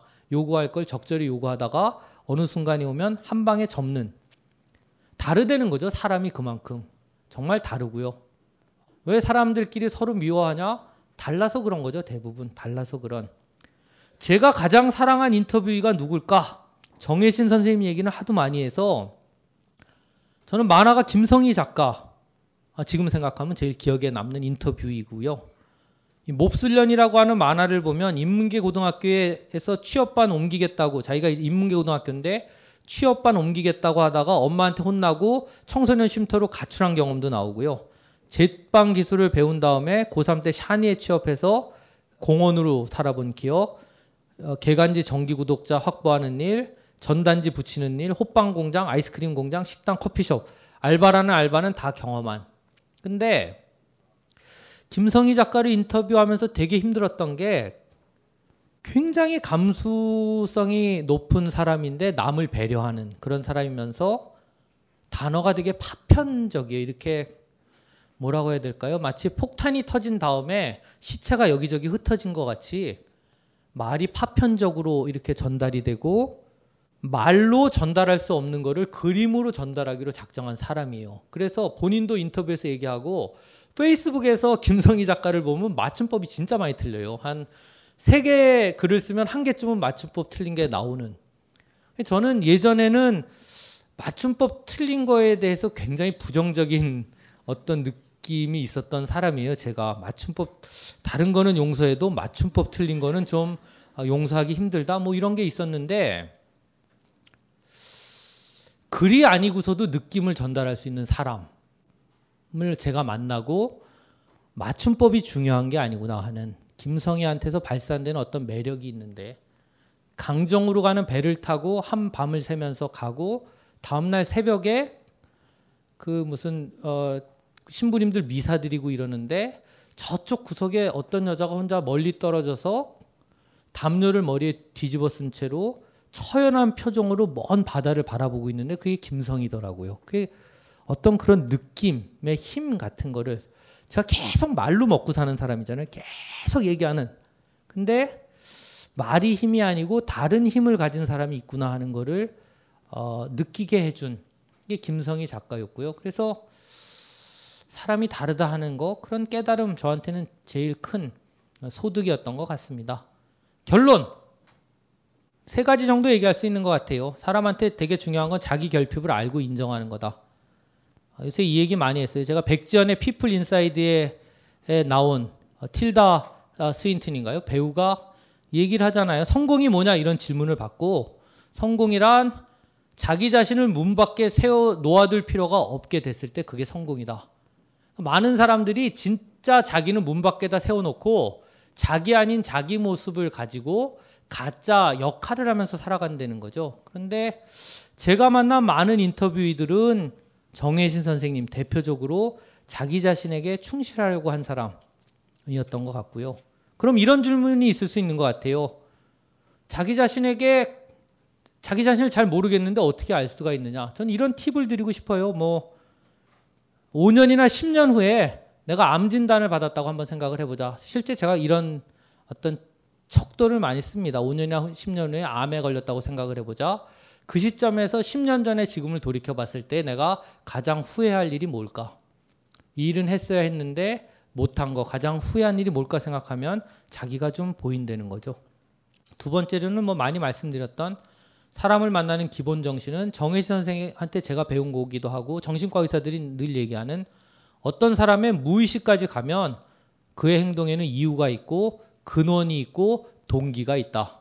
환자는 언제나 옳다라는 말도 무의식까지 사람을 깊이 이해했을 때 나오는 말이다. 환자뿐만 아니라 모든 인간이 옳다. 전 이거 되게 어, 제 마음에 좀 중요한 모토가 된 그런 말씀이고요. 어, 사람을 이해하는 세 번째 의미 있는 만남 말고는 신경을 쓸 필요가 없다. 인생의 친구는 한 다섯 명이면 충분하고요. 다섯 명. 다섯 명 말고는 신경을 안 쓰고 살아도 저는 된다고 생각해요. 배려하되 배려하되 남들의 반응 내가 어떤 일이 있을 때 막 남들의 반응 때문에 요새 사람들이 다 죽어가잖아요. 트위터, 페이스북의 반응 때문에 사람이 죽어가는데 막상 우리 인생에 필요한 건 한 다섯 명 정도의 깊은 속마음을 나눌 친구들이지. 내가 무슨 일 겪었을 때 막 뒤에서 찍고 까불고 뭐 쟤는 그지 같은 애야. 사실 대부분 내 인생하고 아무 상관없는 사람들이고요. 그래서 결국은 이 친구를 만드는 과정이고 삶은 친구 때문에 상처도 받지만 어, 상처도 받지만 결국은 믿고 기댈 거는 어, 사람밖에 없는 거다. 뭐 이런 얘기로 제 간단한 한 번도 안 웃으신 것 같아요. 저도 이렇게 재미없게 강의를 할 줄은 몰랐는데 어, 한 번도 안 웃으신 강의를 마치도록 하겠습니다. 감사합니다. 네. 예, 정리를 잠 앉으세요. 아 예. 예, 부끄러워하지 마세요. 네. 아, 이렇게 이런 데서 사람들을 쉽게 쉽게 웃기는 거 아니에요. 아, 어려운 것 같아요. 예, 굉장히. 저도 이게 뭐 이렇게 아니 그것도 그렇고 쉽게 하는 거 아니고요. 그것도 그렇고 책을 팔기 위해서 특별히 행동하는 게 없잖아요. 이게 제가 거의 유일한 행사인데요 이번에. 예. 그러니까 제 마음에 여기서 대박을 치는 수밖에 없다. 그 강박이 그 강박이 저를 계속 위축시키는 것 같아요. 네, 이 그래요. 여기서 막 웃겨가지고 이게 대박이 나서 이게 막 엄청나게 소문이 나서 막 책이 막 아, 네. 아, 일단 여기서 뭘 하셔도 네. 소문이 많이 나진 않을 거고요. 아 그런 그런 예, 예, 거군요. 예. 네. 아, 이게 보통 한 뭐 만 명 이상 모였을 때 하면 그게 조금씩 이제 뭐 네. 이렇게 어, 구에서. 예, 네. 동네에서 그런 구에서 거죠. 이제 시 차원으로 가는데 음. 이 정도 절대 그런 일은 없다. 예예예. 네. 그냥 살 생각이 있었던 사람들을 사게 만드는 일을 하시면 만드는 되는 정도. 거고 네. 아, 예, 진지하셨던. 된 예. 거였어요. 정말 죄송합니다. 예. 아니에요. 아, 왜 음. 그러세요? 예, 네. 굉장히 정말 많이 팔고 싶구나. 아 예. 예. 아니 야. 사실은 꼭 많이 팔고 싶은 것도 예. 아닌데 이런 것 같아요. 정말 애착이 가는 책. 한 음. 1년 반 동안 어 1년 반 동안 거의 모든 주말을 반납하고 만든 음. 책이잖아요. 제가 어쨌든 이 글을 정리하면서 그것 때문에 많이 팔고 돈 벌고 이런 생각보다 아 진짜 이 안에 나오는 사람들 얘기가 진짜 아름다운 얘기가 많은데 아, 내가 정말 우리 딸한테도 계속 밤마다 얘기해 줬- 줬을 정도로 되게 아름다운 이야기들이 많은데 뭐 그런 그런 느낌? 네 같은 얘기네요. 결국 많이 팔고 싶다. 네. 예, 정말 30분 동안 이렇게 혼자 뻘쭘하게 얘기하는 게 이렇게 시, 아 쉬운 일이겠네요 교수님이시니까. 네, 네, 뭐 예, 괜찮았습니다. 예. 예. 박수 안 치는 걸로 네, 아, 네, 아, 정말 안 치시는군요. 네. 네. 아, 감사합니다. 예. 아. 그 궁금하신 게 있으시거나 같이 이야기를 나눴으면 좋겠는 게 있으신 분은 나눠드린 질문지에 쓰셔서 저기 그 검은색 양복을 입고 안경을 쓰신 분을 향해서 야라고 부르시면 저분이 이렇게 달려가서 그거를 취합해서 저에게 주실 거예요. 그 교수님이 그냥 얘기를 해보는데 우리끼리 그런 얘기를 해서 오늘 그 경북대 법대 면접 얘기가 분명히 나올 거다. 네, 예, 예, 분명히 나올 거다. 예, 나올 수밖에 없죠. 예, 왜냐하면 직장 동료의 일이니까요. 아, 네, 직장 예, 동료죠. 예. 네. 근데 먼저 얘기를 해보셨는데 그 질문을 이렇게 드리고 싶어요. 그러니까 저는 요즘에 그러니까 2013년도 12월 우리가 살고 있는 이 공간에 이 어떤 무서운 정서에 대해서 얘기를 하고 싶은데 뭐냐면 그 방어 저쪽 손 드셨어요. 방어벽이 없어졌다. 아니 방어벽이라기보다는 예의가 없어졌다. 혹은 브레이크가 없어졌다 라는 거죠.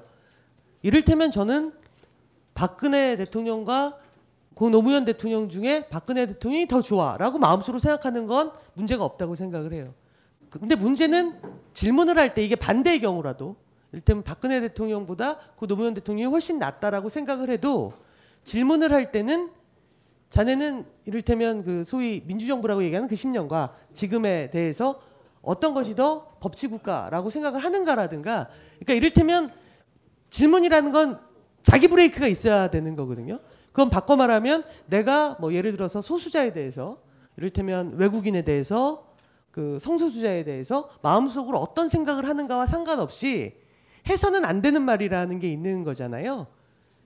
그런 브레이크들이 있는 것이 모여서 이를테면 법치가 되고 인권이 된다고 생각을 하는데 그러니까 이 경우에는 이를테면 우리가 벙커원에서 뭐 책을 사고 싶어 하시는 분들의 어떤 평균치를 생각해 보면 되게 뻔한 얘기일 수도 있겠지만 이걸 그냥 뒤집어서 이 경우가 저 경우가 되건 맨 오른쪽에 가서 붙어 있건 맨 왼쪽에 가서 붙어 있건 상관없이 뭔가 브레이크가 빠진 것 같은 그러니까 이건 반대의 개념으로 얘기하면 모두가 브레이크가 빠진 순간 일단요. 세상이, 그러니까 예. 제일 가까운 데 있는 사람이 제일 모르고요. 무슨 일이 벌어지고 있는지. 저도 지난 토요일에 면접했다고 말씀드렸지만 사실 실제로 제 방이 아닌 방에서 무슨 일이 벌어졌는지는 전혀 모르기 때문에 일단 얘기하기가 되게 어려운 부분이 하나가 있고 이 건과 전혀 별도로 별도로 그러니까 제가 팩트를 정확히 확정되지 않은 상태에서 이런 말씀을 드릴 수 있는 것 같아요. 너무 요즘 같은 편끼리만 얘기를 하잖아요. 다 24시간 같은 편하고만 살기 때문에 다른 편의 존재를 좀 생각을 하면 조심할 수가 있는데 대구 지역에서 일반적으로 받아들여지는 정서 같은 게 있잖아요. 정서. 제가 택시 기사 아저씨들께 늘 듣는 얘기. 그러니까 제가 서울말실 쓰기 때문에 택시를 타면 그렇게들 전도를 하려 그러세요. 어, 박근혜 대통령이 어떻게 하고 있다고 생각을 하냐. 그럼 저는 늘 마음속으로 뭐라고 얘기하고 시- 싶으냐면 기사님 생각과 같은 생각입니다. 그냥 어, 더 말씀드릴 것도 없고. 근데 어쨌든 같은 편이 끼리만 놀다 보니까 아까 말씀하신 브레이크가 사라지게 된 부분이 좀 있는 것 같고요. 그런 점에서 저는 가뜩이나 소심한 사람이 갈수록 소심해지는 거는 단점이지만 대구에서 늘 다른 생각을 가진 사람들하고 같이 지내는 게 저한테는 좀 도움이 되는 부분이 있는 것 같고요. 기술적으로 이렇게 넘어가고 있습니다. 지금. 네. 네, 다음 질문. 네. 이 질문이 뭐예요? 질문이 장편 소설 거의 수준에. 네. 네. 그래서 제일 짧은 거를 제일 먼저. 네. 아. 꼭 만나보고 싶은 사람이 더 있는지. 얘가 이미 돌아가신 분이거나 혹은 역사적인 인물이거나 존재하지 않는 인물이어도 상관없을 것 같아요. 만약 네. 인터뷰를 할 기회가 세 번 정도가 더 있어요. 그랬을 때 그것이 누구이든 뭐 네. 음. 미키마우스까지 포함하는 거예요. 세명 정도를 얘기해 주시면 될 것 같습니다.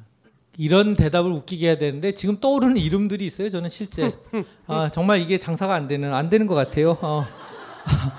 저는 사실 제가 김영란 위원장의 삶에 대한 인터뷰를 한번 하고 싶었고요.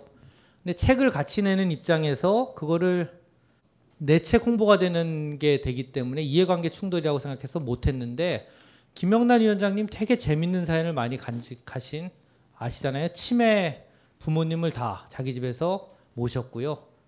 이 치매에 대해서 되게 많이 배운 아, 그러면서도 문학 작품을 엄청나게 많이 읽어서 뭐 만나면 계속 이상한 남미 소설 얘기를 하세요. 그럼 저는 계속 아는 척 아 그 소설이요 이렇게 하면서 맞추면서도 막 전전긍긍하는 안 읽은 책이니까. 근데 책을 엄청나게 많이 읽은 되게 인상적인 법조인 중에 흔히 못 보는 분. 그 다음에 다른 한 분은 제가 인터뷰 요청했다 제일 많이 까인 분이 이 이금희 아나운서. 전 한번 만나보고 싶었는데 정말 정중한 메일로 계속 거절하는 선생님을 너무나 좋아하고 선생님의 이번 책 모두 잘 읽었고 모두 잘 저한테 이제 답을 길게 쓰시는 거예요. 결론은 그냥 못한다는 얘기인데 세 번 정도 거절 당했던 것 같고요. 할 수 있으면 다시 했으면 좋겠다. 뭐 그런 생각 지금 떠오르는 그런 분들이 있고요. 역사상 인물 그런 거는 잘 없는 것 같아요. 노무현 대통령 한번 인터뷰하고 싶고요. 예, 노무현 대통령 인터뷰에서 정말 그 선택밖에 없었는가 그런 얘기 저는 꼭 한번 듣고 싶은 마음 있고요. 예. 예. 무거운 질문이 아니었을 텐데. 네, 망. 어쩌면 이 질문도 이렇게 처리하냐는 그러니까. 분위기 안 되는 것 같아요. 오늘 제가 안 되는. 예. 그러니까 굳이 안 해도 되는 인터뷰잖아요. 아 맞아요. 네. 아 그냥 진짜. 레이디 네. 가가 이러면서 지르고 나가든가. 안 되는 거예요 지금 어. 제가 어쩜 이렇게 아무 어쩜 생각이 안 이러니. 나는지. 그러니까. 예. 아, 아. 진짜. 네. 저는 저한테 인터뷰할 기회가 생긴다면 네. 같이 사시는 분 있잖아요. 네. 그분을 한번 인터뷰해보고 싶어요. 아, 어, 인생 제- 이래 인생이 이래 왔느냐 그 사람은. 아 네, 같이 네. 사는 사람. 네. 네. 예. 그러네요. 네. 아 제 처요, 예, 제처. 예, 예, 예. 아 예. 예. 제 처는 인터뷰 절대 안 할 사람이고요. 예. 원래 그런 성격 아닌 줄 아, 알았는데. 그러니까 농담이에요. 웃고 넘어가면 돼요. 죄- 죄송해요. 죄송해요. 예. 그러네요. 감사합니다. 정말. 예, 예. 아니에요. 네. 아니 사실은 이렇게 질문지를 보면 그 교수님이 평소에 쓰신 책 뭐 불편해도 괜찮아라든가 많은 책들을 네. 읽고 팬이고 매니아라고 얘기하시는 분들이세요. 네. 아니요, 제가요. 예, 예. 다시 변명. 제가 변영주 감독님하고 이런 행사할 때요.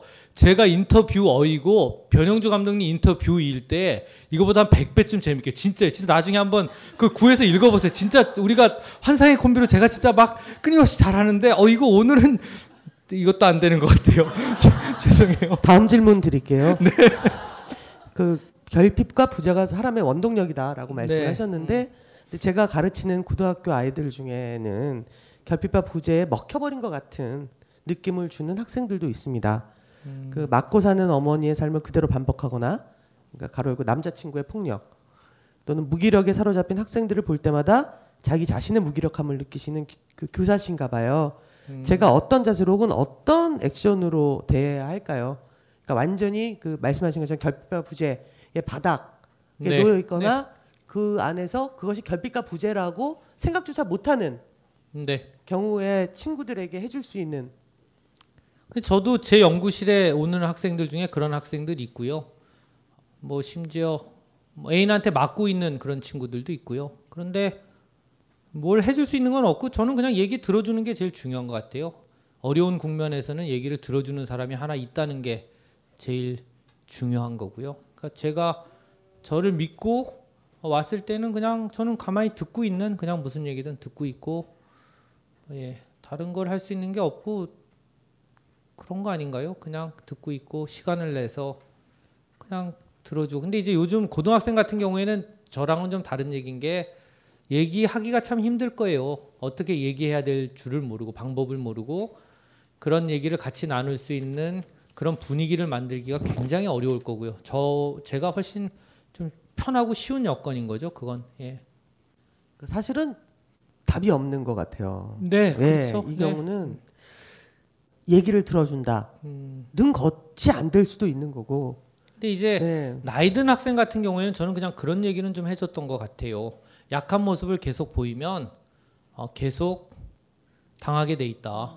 그리고 사랑한다고 얘기하면서 그렇게 계속 때리면 나 한 번 더 맞으면 정말 당신하고 헤어진다고 생각하고 정말로 당신이 그렇게 마음을 먹고 그 상태가 자기 눈빛으로 전달돼야 된다. 한 번 더 때리면 너랑 끝이다. 그리고 정말 끝낼 각오를 하고 그렇게 하라고 얘기를 해- 해본 적은 있는데 그때는 비교적 좀 잘 이 이 경우는 좀 해결이 됐던 남자가 그렇게 나쁜 나쁜 사람이지만 어, 아주 나쁜 사람은 아니었던 그런 경우는 좀 본 적이 있고요. 예.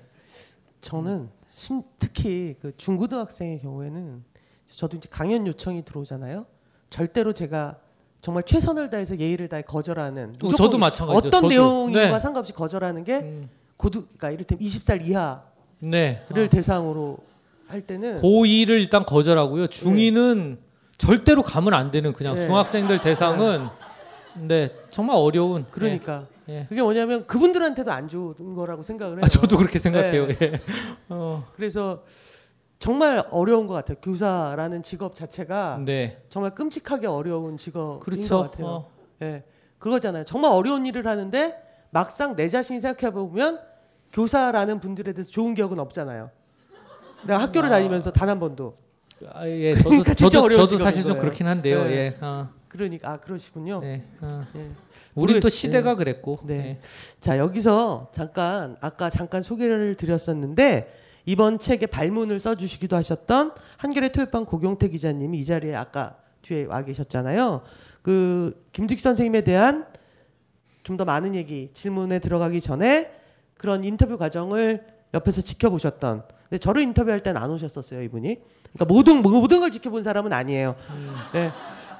그랬던 아마 이제 뭐 자기 딴에 뭐 끄블라 놓은 건가? 네. 어찌됐건 그래요. 신문하면 경향이죠. 그런데 어찌됐건 그 아니, 몇번 봐봐 안 내가 이렇게 무리수를 던지게 되잖아. 네, 몇 번 안 따라오셨었는데. 예. 어. 여하튼 고경태 기자님 앞으로 모시셔서 아, 모셔서 김두식 선생님에 대해서 잠깐 한 말씀 해주시겠습니다. 예, 박수. 네. 그녀의 손발은 늘 촉촉한 줄 알았습니다. 잔뜩 쳐발라도 왜 이렇게 건조한 거야? 프랑스산 핸드크림이면 무조건 좋은 줄 알았습니다. 물 건너온 게 역시 좋아. 그녀는 아낀다며 절대 주는 법이 없었습니다. 비싼 거 알면서도 그렇게 쳐발랐냐? 니꺼 써, 니꺼. 그녀는 핸드크림을 꽤 잘 샀다고 생각했습니다.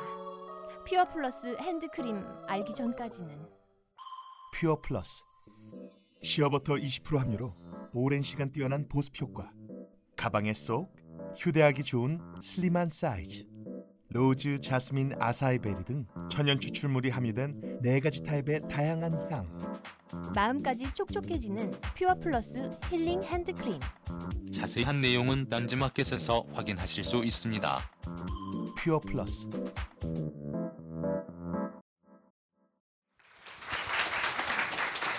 반갑습니다. 저보다 원래 더 말씀이 없으신. 네. 그래요. 무슨 생각으로 이런 순서를 만든 거예요? 어쩌라는 거야? 그 기자님이시기 때문에 고영태 기자님 같은 경우는 이제 뭐 인터뷰를 많이 하는 직업이잖아요. 인 그 기자라는 직업으로 봤을 때 김두식이라는 인터뷰어는 어떤 인터뷰어인가요? 아니, 저는 뭐 그 뭐 제가 인터뷰를 뭐 하는 경우도 있지만 제가 남의 그 다른 분의 인터뷰를 이렇게 조직해서 하는 경우가 더 많았던 것 같습니다. 그래서 김두식 선생님도 그, 그, 어, 그 중에 한 명이었고 여기 이 벙커 원의 주, 주인이신 그 김호준 선생님, 네, 김호준 선생님, 네, 김호준 총수, 네, 김호준 총수도 한번 2000년부터 저희 한길 제가 한길의 20일에 있었습니다. 근데 한길의 20일에 있을 때도 쾌도 난담이라는 그런 코- 코너를 진행을 했었는데요. 사실은 뭐 이런 자리에서는 그 좋은 말보다는 뭔가 디스를 하거나 뭔가 흉을 보는 게 재미있는데 제가 사실 그런 디스를 할게 별로 없어서 예, 좀 유감이고요. 예. 하세요, 하세요. 예. 예, 김두식 선생님 일단 그 많은 여러 가지 인터뷰 코너 중에서 사실은 그렇게 기억에 이름에 기억에 남기가 쉽지가 않습니다. 예. 수많은 신문들이 있고 또 한겨레 신문에만 해도 수많은 인터뷰어가 있고 기자도 있고 외부 필자도 있지만 아 그 사람의 인터뷰가 그 한 시대에 있었지라고 기억에 남을 수 있는 그런 인터뷰 많지 않은데 그 중에 하나가 된 것 같아요. 그리고 저널리즘 매체에서 인터뷰를 하시는 여러 외부 외부 인터뷰어의 어떤 왕고참이 된 예, 그런 느낌이 들고요.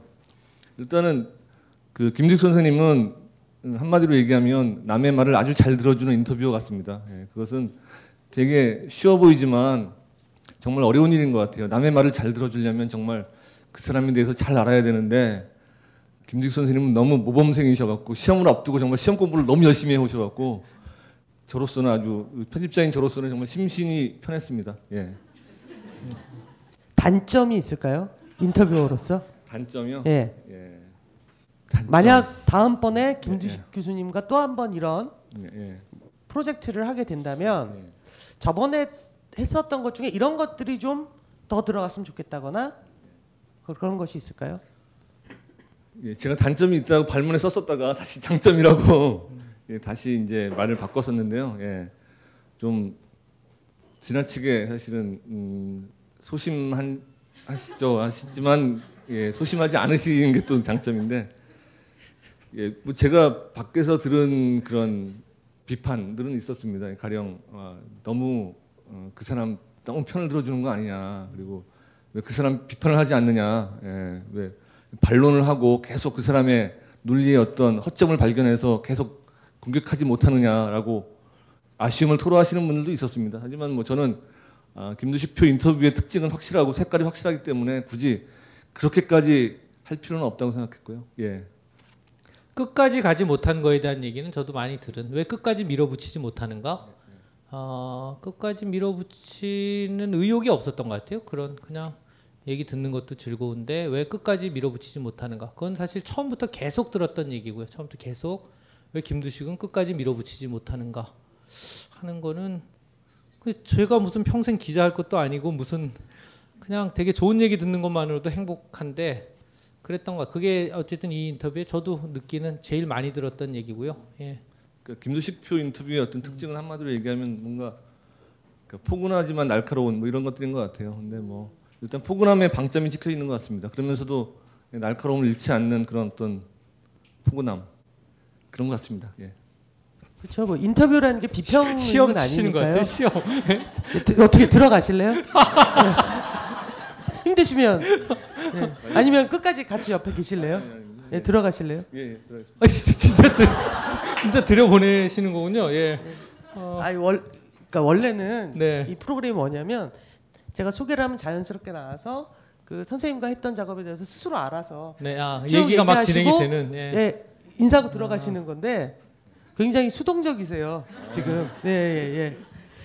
제가 어떻게 해야 될지 다들 잘 모르실 거예요. 직설 진행하고 네. 기획하고 만들고 직접 한 것도 고경태 기자가 있었고요. 욕 되게 먹었잖아요, 직설 때도. 그것도 네. 몇번 장난 아니었죠. 네. 어, 그 얘기하자면 끝이 없는 또 그게 쾌도난담 기획했었고 음. 그 사실 되게 많은 분들을 인터뷰어를 발굴한 음. 예, 고경태 기자가 네, 그런 사실은 여기 김호준 선- 송수는 예전에 그 쾌도난담 진행할 때 그분의 캐릭터는 그런 겁니다. 그러니까 누구를 인터뷰한다라고 하면은 이분은 준비를 별로 안 하고 와요. 예.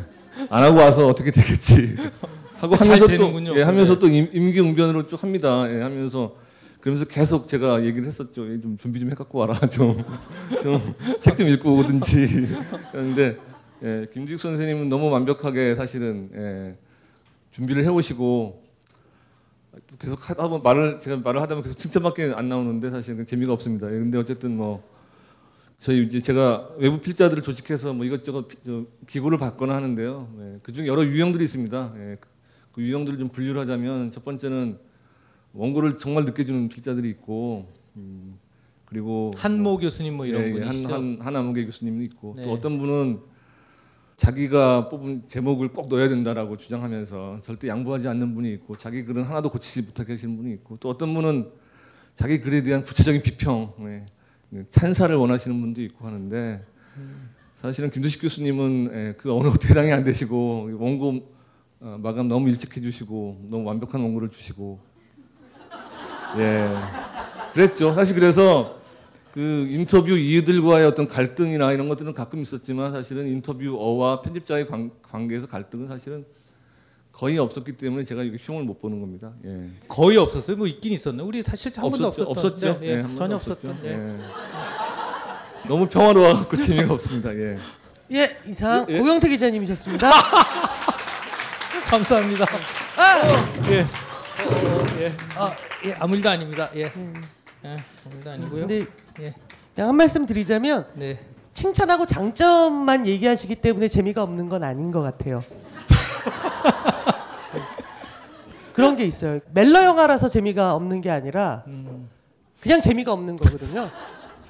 근데 우린 항상 그 재미없는 이유가 네. 장르나 주제나 이런 거 있다고 생각해요. 네. 화법이죠. 근데 그게 아니고 네, 그냥 없는 재미없는 이유는. 거죠? 예, 네. 그냥 재미없는 거죠. 그래요. 요금 먹으라고 있는 거니까. 그 책을 읽으신 분들 혹은 아마 그 한겨레 지면을 통해서 이미 그 김주식의 고백을 읽으신 분들의 질문인데 두 질문 다 이제 문부식 선생님 네. 인터뷰와 관련된 거예요. 그래서 그 첫 번째 질문은 이제 이분이 두 질문을 두 개를 하셨는데 일단은 한 개씩만 한, 한 분당 한, 분- 한 개씩만 하기 때문에 둘 중에 제가 임의적으로 이걸 골랐어요. 네. 앞에 질문은 어, 선생님 욕하는 얘기라서 네, 네. 아, 좋은 예, 것 예, 같아요. 예, 예. 네. 그건 나중에 따로 보시고 반성하시고요. 아, 예. 예. 아. 이런 질문입니다. 그 무무식 씨 인터뷰를 보면서 그러니까 일단 부미방 부산 미분화원 방화 사건과 네. 관련된 질문인 거죠. 그 미국의 정 미국 정부나 정책을 반대했다면 대사관이나 아니면 그 그러니까 미국의 그 국가 기관 을 타격을 해야지 네. 왜그 일반인들이 많이 오는 문화원을 타격을 해서 실제로 희생자가 있지 않았느냐 이런 그 부분에 대해서 그런 질문을 했어야 되는 거 아니냐? 그래서 이분은 이제 이런 경우를 이를테면 그 대구 지하철 사건을 저지른 범죄자라든가 이런 거와 사실은 같은 맥락 무고한 희생자가 나온 부분 아닌가라는 음. 거에 대해서 지, 그 궁금함을 가지셨고 그런 질문들 그러니까 어떻게 보면 그야말로 그 직설 같은 질문 사람들이 가질 만한 그런 질문을 네. 하지 않았는데 선, 그 교수님의 생각을 물어보신 질문이 있었고 그 먼저 답을 할까요? 예. 그거는요, 제가 그 당대비평 편집위원을 같이 하면서 문부식 선생님을 되게 오래 이렇게 관찰을 해왔는데 그 얘기를 글쎄요 써야 될지 모르겠지만 자기 혼자 너무 괴로운 분이세요. 그 그러니까 이 질문자께서 궁금해하시는 그런 것 때문에 늘 너무 너무 괴로워하는 매 순간마다 너무 괴로워하고 글을 쓸 때도 괴로워하고 실제로도 괴로워하고 그래서 사실은 바깥에 잘 나오지 않는 이런 인터뷰 아마 거의 흔치 않은 인터뷰였을 거고요. 그러니까 문 선생님 자신이 너무 괴로워하고 있는데 독자들의 입장을 생각하면 그런 거를 물어봤어야 됐지만 제가 차마 그거를 물어보기에는 저도 겪었던 시대고 제가 겪었던 그 시대에 누가 어, 왜 대사관이 아니라 무슨 문화원을 타겟을 했느냐라든지 그때 이 인명 피해를 막기 위해서 굉장히 나름대로 노력을 했는데 이 뭐가 안 맞아가지고 그때 어쨌든 그런 결과가 된 거에 대해서 제가 제가 이렇게 공격적인 질문을 할 수 있는 입장은 아니었던 것 같고요. 그 네. 예, 더불어서 인생의 실수를 견딘다는 것. 아마 이것도 문부식 선생님 인터뷰를 보면서 느끼신 건 것 같아요. 네. 인생의 실수를 견딘다는 것은 어떤 것인가? 어떤 것이라고 생각을 하시는지라는 질문이 함께 있었어요. 그러니까 다른 분이 또 질문을 해주셨어요. 근데 실수는 다 하는 거고요. 실수했을 때 그러니까 깊이 반성하고 그런 분들에 대한 용서 그런 생각을 저는 늘 많이 했던 것 같고요. 그리고 적절한지는 모르겠지만 저는 사실은 개인적으로 늘 문부식 선생을 바라보면서 이런 의문이 있었어요. 만약에 문부식 선생이 다른 많은 운동권들과 마찬가지로 글쎄 이런 얘기 적절한지 모르겠지만 서울대학교를 나와서 서울대학교 학생으로서 이런 운동을 했고 그러면 그 이후의 인생이 문 선생 지금과 같았을까 하는 의문이 저는 있는 게 그러니까 국면마다 문부식 선생님이 실수한 부분도 있고 그렇지만 한 번도 누구도 나서서 지켜주려고 한 사람이 없었다고 저는 늘 느꼈고요. 지켜주려고 하는 사람이 없는 거. 그 다음에 이분이 움직임이 있을 때 너 그러면 안 돼. 왜냐하면 아무도 서울에 고신대 출- 중퇴생이 서울에 아무 기반 없이 와서 책을 내고 일하고 하는 과정에서 제가 볼 땐 좀 그게 되게 안타까웠다. 한국 사회가 이러느니 저러느니 해도 아무도 지켜줄 사람 없고 아무도 책임져 주지 않고 어쨌든 그런 거에 대한 안타까움이 제가 좀 늘 있었어요. 그래서 사실은 이 얘기를 제가 좀 자주 했었고요. 이 얘기를 자주 했었고 그 아주 유명한 학벌 어, 이 폐지 투쟁을 하는 어, 아주 유명한 교수님 중에는 제이이 얘기 때문에 그 문부식 선생님에 관한 자기 관점을 좀 달리하게 됐다. 그 생각을 한번 해보고 나니까 이게 또 다른 측면이 있구나 이런 생각을 말씀하신 적이 있는데요. 되게 훌륭한 분이세요. 생각이 많고 책을 많이 읽고 깊이 사색하고 그런데 늘 그 수십 년 전에 저지른 일에 대한 자기 죄책감은 있고 그 저는 문 선생님한테 그렇게 말씀드리고 싶으면 이제 좀 노연하시고 선생님 자신의 책을 썼으면 좋겠다. 이제 글도 쓰시고 예 그런 생각이 좀 있습니다. 지금 말씀하신 거하고 이게 묘하게 연관이 될 수도 있을 것 같은데요. 지방 공립대를 졸업한 것을 컴플렉스로 생각하는 42살의 남성이시래요. 그러니까 소위 학력 컴플렉스를 극복하고 자기를 사랑하는 방법이 있을까요? 하는 질문을 하셨어요. 네. 그 정말 어려운 질문이고요. 그러니까 저도 제가 나온 대학에 대한 컴플렉스가 분명히 있었고요. 한국 사회 모든 사람이 다 가지고 있는 문제고 이건 뭐 제가 자주 얘기했던 서울대학교 다니는 사람들은 컴플렉스가 없냐? 우- 어, 제가 봤을 땐 저보다 더한 컴플렉스가 있고요. 자기 또래 그룹 안에서 더 잘 된 사람에 대한 컴플렉스는 그 어느 대학 출신이냐보다 훨씬 심한 거를 제가 많이 봤어요. 예를 들면 서울중앙지방법원에 발령받은 판사는 열등감 없을 것 같은데 1등으로 발령받은 애에 대한 열, 애에 대한 열등감 때문에 그 얘기를 계속해요. 어떻게 하냐?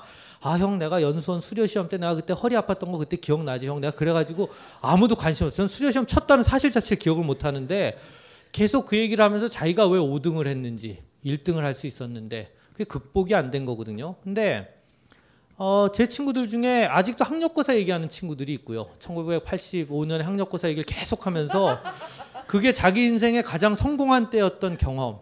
그 되게 안 된 친구들이에요. 저 대학 동기들 만나면 그 얘기 계속해요. 제 대학 동기들 뭐라고 얘기하냐면 아 그때 내가 아버지는 뭐 무슨 서울대 철학과를 가라 그때 서울대 철학과를 가라 그랬든 어딜 가라 그게 지금 우리 인생하고 무슨 상관이에요. 근데 정말 헤어나지 못한 덫에 묶여 사는 사람들이 많고 대부분 그렇기 때문에 그거를 이렇게 좀 관찰하고 나서는 저는 되게 많이 자유로워진 것 같아요. 다 똑같구나 이게 우리 사회 전체 그냥 병리적인 현상이지 나 하나만의 문제는 아니구나. 그걸 좀 느끼고 훨씬 좋아졌던 것 같고요. 예. 그렇죠. 그러니까 그 맞는 것 같아요.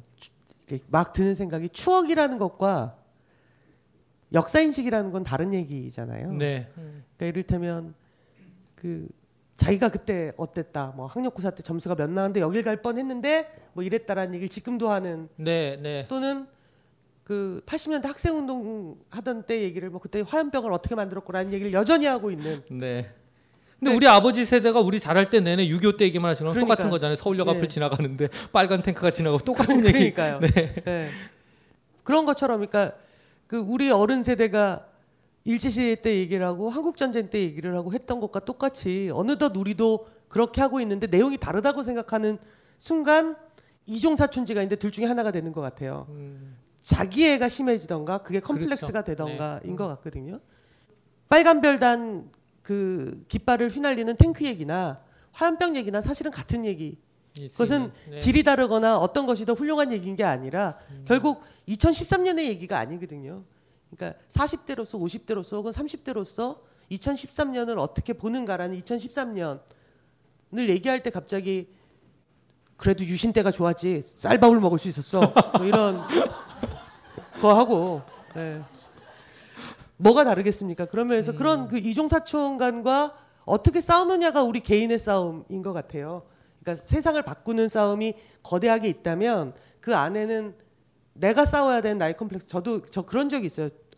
마흔 살이 되던 해였는데 정말 내가 잘못한 것들이 하나하나가 떠오르는 거예요. 네. 그 스무 살 때부터 내가 잘못했던 게 하나하나 떠오르는 거예요. 밤새도록. 그게 원래 처형장이나 이런 데서 있는 그러니까요. 어, 어디서 그러신 거예요? 어디서 야, 이거 갑자기? 웃겼어. 네. 와. 아, 예. 아. 예, 거봐요. 하니까 되잖아요. 아, 예, 하니까 됐네. 예. 예. 어. 제가 이렇게 다리를 놔드릴게요. 네, 고맙습니다. 예. 어. 예. 그래서 그때 어떤 생각을 했냐? 갑자기 너무 미안한 거예요. 음. 그러니까 내가 잘못을 했던 네. 몇몇의 사람들이 떠올랐고 마흔 살쯤에서. 예, 마흔 살 네. 마흔 살내 생일날이었어요. 마흔 살이 되는 날 밤에. 음. 그래서 이게 뭔가 성장통인가라는 설마 전화 걸어서 다 죄송합니다 이러진 했어요. 않았죠? 정말 했어요? 그때 너무 기분 나빠하고 기억도 못 하잖아요, 대부분. 기억을 새삼스럽게 해서 또 새롭게 기분 나빠하는 친구가 있었고 그러니까 뭐냐면 근데 내가 왜 그랬는가 생각해보니까 나를 위해서 자꾸 그러는 거예요. 그분한테 미안해서가 아니라 음. 네. 그러면서 빨리 정리가 될 줄 알았는데 결국 그것이 정리되는 건 그것과 비슷한 상황에 놓였을 때 그 실수를 반복하지 않는 날인 것 같아요. 어. 내가 그러니까 더 이상 비겁해지지 않던 그날 네. 갑자기 그때의 잘못이 내 스스로 용서가 되는 구체적인 거지. 얘기를 하나 해보세요. 왜 그래요 더 저한테 구체적인. 이런 거예요. 아, 예, 알겠어요. 예. 네. 어. 그전 되게 비겁한 삶을 살았거든요. 그러니까 80년대 대학을 4년 만에 정확하게 졸업했다는 건 애지간히 비겁했다는 얘기잖아요. 저는 그러면서 고시 공부도 한 사람이에요. 그러니까요. 네. 네. 어. 네. 어.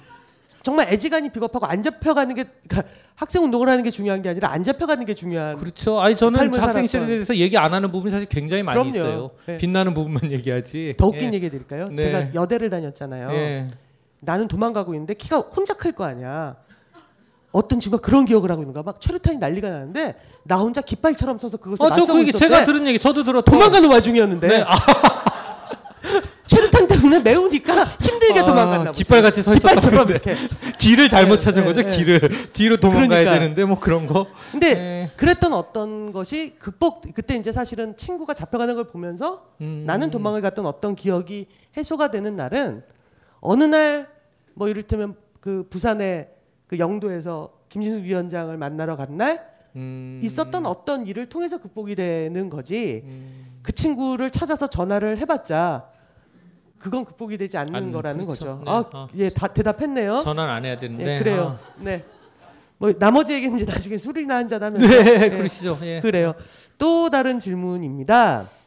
법조계에서 일하시는 분이래요. 음. 선생님이 그 바쁜 일과 중에도 많은 책을 읽으시고 쓰시고 다양한 사람들과 편하게 열린 대화를 나눌 수 있는 감수성을 또는 그런 부지런함이겠죠. 의 비결. 그러니까 그러면서 이분이 이러셨어요. 자기는 점점 더 자기 얘기를 많이 하는 그러니까 남 얘기를 듣기보단 자기 얘기를 되게 많이 하는 것 같아서 막장 인간이 되고 있는 듯하다고 자기 얘기를 많이 하는 게 막장 인간은 아니죠. 막장 인간은 자기 얘기를 많이 하는 게 아니라 테레비보다 놀래서 죽거나 뭐 이런 게 막장인 거고 예. 외계 외계 납치가 되는 그 순간 아나 막장이구나라고 그렇지.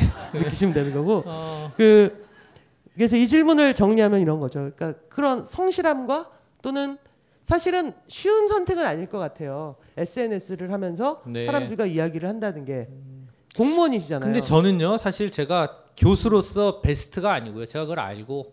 그러니까 교수로서도 정말 학자로서 자기 소임을 다하면서 이런 활동을 하는 분이 조국 교수님 같은 분이고요. 저는 사실 학생들한테 되게 미안한 미안한 마음을 갖는 거는 잘 몰라요. 제가 진짜로. 그래서 고시 공부하듯이 막 그 전날 공부해서 다음날 학생들을 계속 가르치고요. 학생들도 그걸 알고요. 근데 이제는 익숙해지니까 그냥 그런 저를 잘 활용하는 것 같아요. 제가 어쨌든 베스트인 교수가 아닌 상태에서 좀 딴짓을 많이 하는 편인 사람이고요. 그 다음에 뭐 얘기 많이 하고 그런 거는 어, 노력한다고 바뀌는 거 아니고 그냥 나이 들은 거예요. 그냥 우리가 받아들여야 되는 예, 어디 가나 얘기 많이 하고 그리고 그게 어떤 때는 술자리에 가면 나 말고는 아무도 얘기 안 하는데 다 제자들이 있는데 아무도 얘기 안 하는 거예요. 끝까지 그러면. 전 그 고충도 이젠 좀 이해가 되더라고요. 자꾸 혼자 얘기하게 되고 그래서 분위기 좀 살려보려고 학생들한테 자꾸 질문하다 보면 이게 피의자 신문이 돼버리는 계속 인턴은 어디 가기로 했어요? 뭐 어, 아무 생각 없는데 아니 그래도 인턴은 어딘 너야 그래도 취직하려면 변호사 시험 붙어야 돼 다른 생각 없는데요. 아니 그래도 인턴을 해야 나중에 잘 되는데 뭐 이, 이건 피의자 신문이지 대화가 아니잖아요. 그냥 아 되게 나이 드는 고충 같은 것도 저는 요즘 좀 느끼는. 예. 예, 재미, 점점 재밌어지. 역시 네. 좀 시간이 지나면 예열, 아, 예, 예. 좀 예열 기간이 계신 것 같아요. 네, 예, 네. 어. 그래요. 너무 자신만만해 하지 마시고요. 네. 어. 그 이 주최 측에서 진- 준비했던 질문과 여러분들이 질문지에 적어주신 것 중에 겹치는 네. 굉장히 많이 겹치는 건데 당신에게 있어서 결핍은 어떤 것이냐? 음, 네. 라는 질문이에요. 그러니까 이게 이제 그, 그 쪽지로 주신 질문에는 교수님한테 있어서 결핍이라는 것은 어떤 것일까요?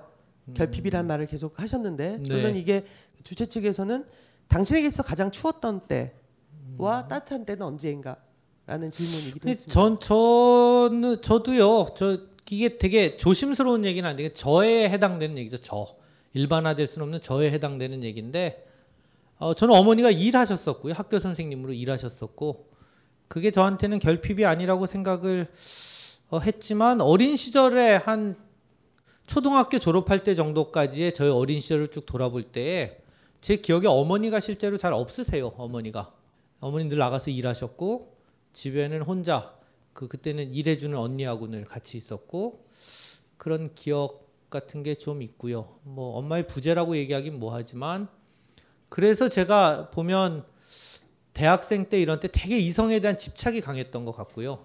엄마를 찾아 헤맨 계속 뭔가 좋은 여자가 만나서 나를 구원해 줄 거다는 이런 생각. 그래서 연애 많이 했었고 그 지금은 생각할수록 저랑 그때 연애해 준 친구들에 대한 고마움이 좀 있어요. 제가 몇 번 사귀고 헤어진 친구들이 다 천당 가실 거예요, 그분들은. 아니 정말 그럼요. 오늘의 저를 만들어 준 친구들에 대한 고마움. 제 아프리카 결핍을- 어린이 안 도와줘도 되고. 아, 안 도와줘도 돼. 되게 진짜로 마음으로 좀 고맙고요. 그, 어, 그 친구들에 대한 고마움. 그래서 약간 사람을 만들어서 저를 제 처한테 보내준 어, 몇 친구들에 대한 고마움이 있고요. 실제로 그 제처의 옛날 남자친구분들 도 제가 지금 다 잘 지내는데요. 패친이고 다 그래요. 패친. 근데 저 그분들에 대한 굉장한 고마움도 늘 있는 아 이 사람을 이만큼 사람을 만들어준 분에 대한 고마움 그런 거 되게 좋은 것 같아요. 그런 어, 되게 우호적인 마음. 그러니까 제가 대구에 있을 때는 제가 처갓집에서 장인 장모님하고 셋이 같이 살거든요. 장인 장모님하고 셋이 같이 살면서 제 처가 옛날에 썼던 그 방에서 제가 잠을 자는데 벽에 쭉 제 처가 보던 책들이 꽂혀 있어요. 그러면 아무거나 하나 뽑아내면 거기 사랑하는 누구누구에게 같은 게 적혀 있는 거예요. 어, 제가 제가 준 거는 아닌 책들이 쭉 꽂혀 있는데 또는 뭐 오, 오빠가 너가 이걸 꼭 배우기를 바래서 뭐 새끼 오빠는 무슨 오빠야 이러지만 그 책을 보면 되게 고마워. 나 이 책을 어, 먼저 같이 읽은 사람이 있었구나 같은 느낌. 그런 게 저한테는 제 결핍을 많이 채워준 그런 어쨌든 관계들이었던 것 같고요. 예, 엄마의 부재 같은 거. 그런 게 있는 것 같아요. 그 결핍 중에는 말씀하신 것처럼 삶 속에서 자기가 어느 날 잃게 된 것이 네. 있을 음. 수도 있고 자기의 선택으로 인해서 잃기로 결심하는 결핍도 있지요. 네, 네. 어, 어. 내가 이런 선택을 하기로 결심하는 순간 포기해야 네, 되는 포기하거나 것들. 네. 가, 가질 수 없다는 걸 알게 되는 음. 어떤 것 또는 그래서 때때로 결핍은 자기는 가 결핍하다는 걸 느끼는 순간 자기가 깨달아 버리게 되는 경우도 있는 것 같아요. 음. 그런 질문을 하신 분이 있어서 문득 드는 생각인데 나는 내가 결핍돼 있다는 걸 느끼지 못하는데 네. 어느 날 내가 어떤 것들이 결핍돼 있다는 걸 느낀 것 자체가 하나의 깨달음이 되는 경우도 아니 그게 것 굉장히 같고요. 중요한 출발점인 그렇죠. 거죠. 그거 네. 알면 사실은 거의 절반은 해결이 된 건데 저는 다른 결핍은 이런 거 있는 것 같아요. 젊어서 못 노른 거에 대한 이건 뭐냐면 너무 모범생으로 이렇게 자기를 이렇게 지키고 살아온 지금도 많이 안 바뀌었는데 그 후회가 목사님들 중에 진짜 훌륭한 목사님들 보면요 어떤 분들 예컨대 100주년 기념 교회 뭐 이재철 목사님 같은 분 보면 거의 막 성자에 가까운 이런 모습을 보여주시는데 젊을 때 놀아본 분이세요. 엄청나게 노른 해외 무역업 이런 걸 하면서 20대에 다 놀아본. 근데 20대에 다 놀아본 분이 나중에 거룩한 모습을 가진 분에게서 나오는 힘이랑 하나도 안 놀아본 사람이 그냥 아 놀아야 의미 없고 그럼 묻고 싶. 네 언제 놀아봤어 너? 아, 놀아보지도 않은 사람들이 근데 제가 20대 때 막 좀 놀면서 막 불태워보지 못한 거에 대한 아쉬움 같은 게 늘 있는데 또 불태워본 친구들은 저한테 늘 얘기하는 게 네가 몰라서 그렇지 불태워봐야 남는 거 하나도 없고 너같이 산 게 진짜 남는 인생이었고 이런 얘기들을 또 하는데 저는 그런 좀 아쉬움 같은 건 있는 것 같아요. 예. 불, 불태움에 대한 아쉬움 같은 거. 예. 연애는 많이 했는데 불태운 적은 없다. 그러니까 연애가 정말 그 정말 왜 손을 잡을 건가 말 건가 뭐 한 1년 6개월을 고민하고 뭐 그런 연애 있잖아요. 교회에서. 아, 예. 그만하는 게 예, 어쨌든 그래요. 그런, 예. 그래서 다 좋은 친구인 아직도 옛날 애인들하고. 예. 그래서 저를 성자병이라고 얘기했었던 친구가 있고요. 지금도 저의 사랑방송님과 어머니 시절 같아요. 아, 예, 예, 그러니까 제가 늘 교회 분위기에서 컸기 때문에 제가 이상한 사람인 줄 몰랐어요. 근데 이제는 알아요. 이게 뭐 잘못 살았구나 그게. 예, 적절하게 손도 잡고 뽀뽀도 하고 다 나가야 되는 길이 있는 건데, 예, 무척 후회가 되는. 예. 그래도요. 1년 6개월 만에 손을 잡게 됐을 때 얼마나 만족도가 크셨겠어요. 고작 손 잡은 건데. 아 물론이죠. 예. 어, 하늘을 얻은 기분일 거예요. 아, 여자친구 등에 이렇게 손을 대는 거 문제로 되게 고민했던 기억이 아, 나고 이렇게 지하철 탈 때 이렇게 미는 그런 거 있잖아요. 아, 예, 예, 예. 어, 아, 그만하겠습니다. 이거 그래요? 안 좋은 것 같아요. 예. 이 그땐 다 그랬어요. 그땐. 아니에요. 음, 저기 저랑 같은 연배시잖아요. 네, 같은 연배. 예. 어떻게 제 앞에서 거짓말을 하세요? 예. 죄송해요. 예. 어. 1985년도에도 네. 정말 모텔들이 많았어요. 아 많았죠. 예, 예, 학교 앞에도 예. 있고 그랬어요. 설마 예. 그때 사람들이 취미가 여행이었겠어요? 자 그런데 그런 것 같습니까? 저도 말씀하시는 걸 들어보면 제가 이제 영화를 하겠다고 결심했던 날 음. 제일 먼저 했던 일이 뭐냐면 앞으로 내 인생에서 내가 가질 수 없는 것들을 쓰는 적으셨군요. 일이었어요. 예, 그러니까 아마 내가 영화를 이제 하게 된다면 내가 이제 가질 수 없는 것들이겠지. 뭐 그중에 뭐 내 집도 있었고 당연히. 네. 예. 이제 24살에 그 짓을 했던 거예요. 아니, 내가 가질 수 굉장히. 구체적이셨군요. 예, 예. 왜냐면 어. 그럼에도 불구하고 이걸 하고 싶다면 할 수 있을 것 같은 어. 거예요. 성공을 하든 실패하든 알 수가 없지만 실패해도 기분 좋을 것 같은 거예요. 음. 망해도. 그리고 실제로 굉장히 오랜 기간 망해왔고. 전 그런 적도 있어요. 제가 어느 날 언제였었냐면 제가 그 발레 교습소를 끝내고 화차를 만들기까지 한 8년 그렇죠. 음. 의 어떤 공백기에 있었던 일이에요. 어느 날 제가 사는 동네에 그 이웃으로 어느 분이 이제 쓰레기를 버리러 나갔다가 알게 된 거예요. 제 학교 선배인 거예요. 네. 대학 선배. 저는 잘 모르겠지만 어, 너 영주구나. 음. 그러더니 그분이 저보고 뭐라 그러셨었냐면 굉장히 걱정스러운 눈빛으로 너도 영화 하려고 한다며 그때 들었는데 아유 야 너 그거 알지? 봉준호 감독 부인이 우리과 친구잖아. 그 친구 통해서 한번 봉준호 감독한테 부탁을 해보는 건 어떨까라는 말씀을 어, 하셨어요. 영화 벌써 여러 번 만들었는데. 네, 네이버에 내 이름조차 검색해 본 적이 없는 거지. 근데 그 순간 어떻게 말을 해야 될지 모르겠는 거예요. 그러니까 예. 얘 부탁드려요라고 하기도 뭐하고 어. 이거 어떻게 해야 되지? 그리고 봉준호한테 말을 한 준호한테 말을 한다고 해서 내가 영화를 만들게 되는 것도 아니잖아요. 그렇죠. 이- CJ 회장이 아닌데. 그래서 뭐 그런 기억이 또 있었는데 여- 어찌되었건 음. 그때 이제 24살에 그런 생각을 했던 거죠. 그러니까 내가 가질 수 없는 거 내 앞으로 내 인생에서 평생 네. 을다 적어놓고 그럼에도 불구하고 하고 싶으면 실패해도 상관없지라고 생각했던 그리고 실제로 그 적었던 것들은 아주 구체적으로 그 다음에부터 저한테 일어났었거든요. 네. 이를테면 버스비가 없어서 버스를 탈 수 없는 일이라든가 네, 그러니까 순- 하나하나 순서대로 네, 하나하나. 순서대로 이제 그 어 꿈이 실현이 되고 있어 뭐 이러는 거죠. 아니 꼭 교회에서 왜 기도 노트 만든 다음에 그렇죠. 이루어질 때마다 네, 동그라미 네. 치는 거 통- 비슷하게. 통 성 기도가 이루어지듯이. 네, 네. 어. 네.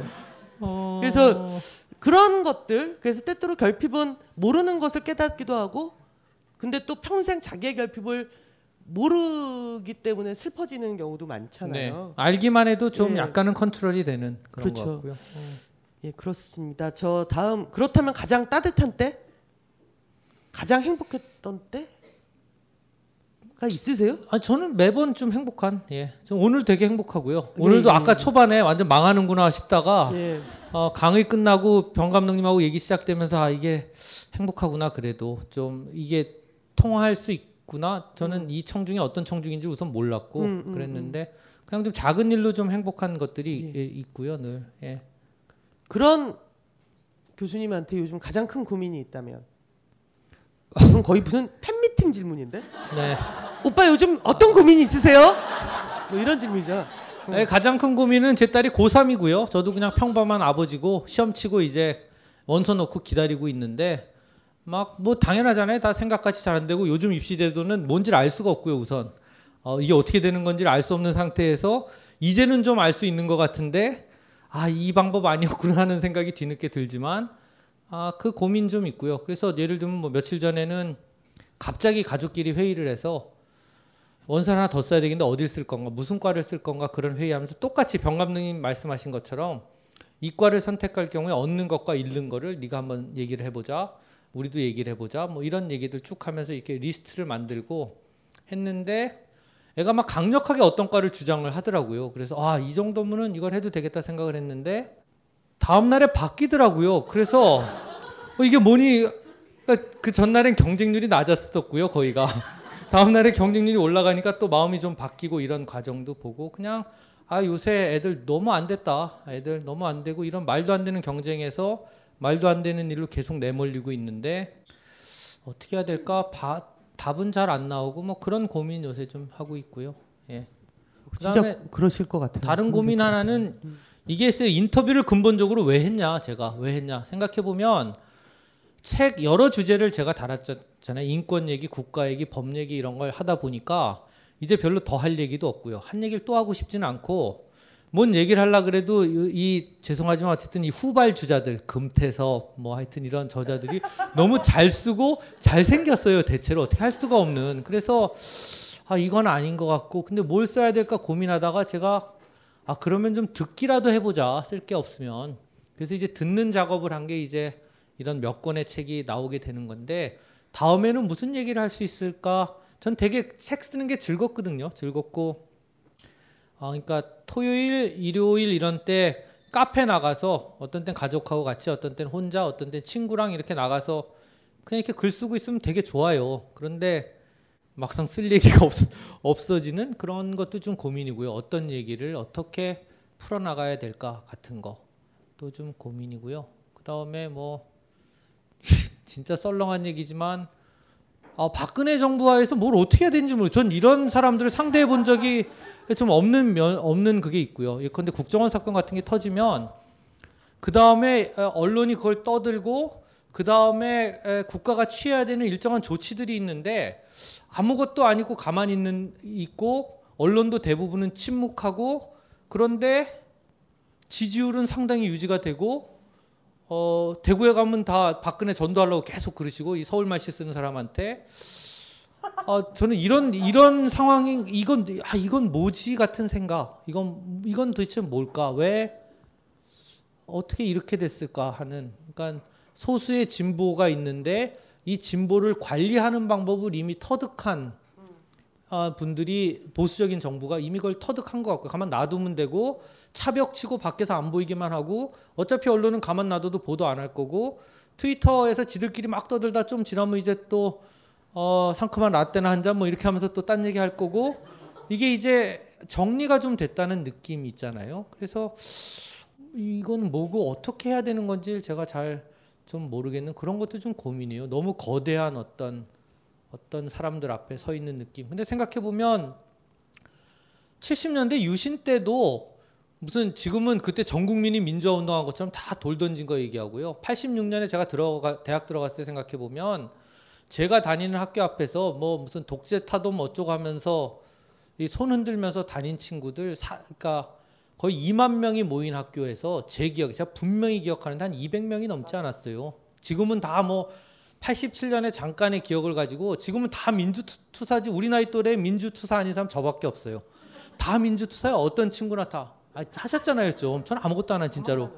아 근데 그때랑 비교해 보면 인구 구성의 보수성이나 이런 게 바뀐 건 아니고 그냥 잠깐 어떤 당위적인 이유 때문에 사람들이 그래 그래도 그게 옳기는 옳지라고 동의하는 기간이 좀 있었던 거고 그 기간 동안 진보적인 세력이 잘 못한 거고 어 그러다 보니까 이게 완전히 기울었던 땅이 더 기울어지게 된 상황 다시 150명, 200명이 이거는 아니다라고 얘기하는 상황이 됐을 뿐이구나. 뭐 그렇게 저는 좀 생각이 들고요. 그러니까 그런 측면에서 저는 요즘 뭐 그냥 다른 거보다 전 그때 안 했기 때문에 그때 안 한 사람 입장에서 뭐 뒤늦게라도 좀 그냥 그때 안 한 역할을 좀 해야 되는 거 아닌가 그런 생각 정도 하면서 좀 시간을 보내고 있고요. 아, 진짜 좀 고민은 고민이에요. 예.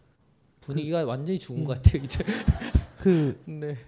제가 되게 20대 때 좋아했던 필리핀의 그 다큐멘터리 감독이 있어요. 닉 데오캄포라는 정말 유명한 감독인데 음. 실제로 이분의 다큐멘터리 제목을 제가 이렇게 좀 영향받아서 지은 게 아시아에서 여성으로 산다는 네. 것이에요. 어. 그분 영화 제목이 여성으로 산다는 것은 전시에 사는 것이다라는 제목의 음. 그 다큐멘터리를 만든 감독이거든요. 그래서 그걸 보면서 되게 영향을 받았었는데 그분 그 또 다른 다큐멘터리가 내용이 뭐냐면 그 필리핀 민주화 혁명에 네. 관한 다큐멘터리 제목이 혁명은 유행가의 후렴구 가사처럼 우리에게 다가온다라는 음. 제목의 그 다큐멘터리가 있어요. 무슨 뜻이에요, 그게? 이런 거죠.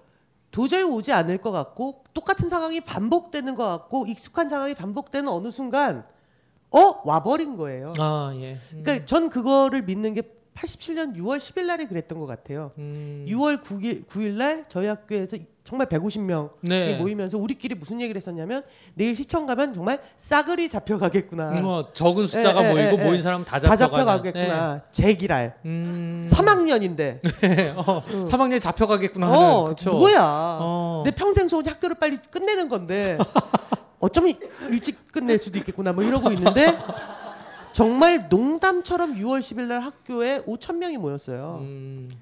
그러니까 왜다 그런- 나간 거죠, 거리로 예. 다 같이 나가. 그러니까 어떤 어떤 계기가 있는 거죠. 음. 어떤 계기가 그리고 그 한 달 전만 해도 막 밤에 유인물 뿌리러 나가면 간첩 신고하시고 그러셨던 맞아요. 분들이 네, 어.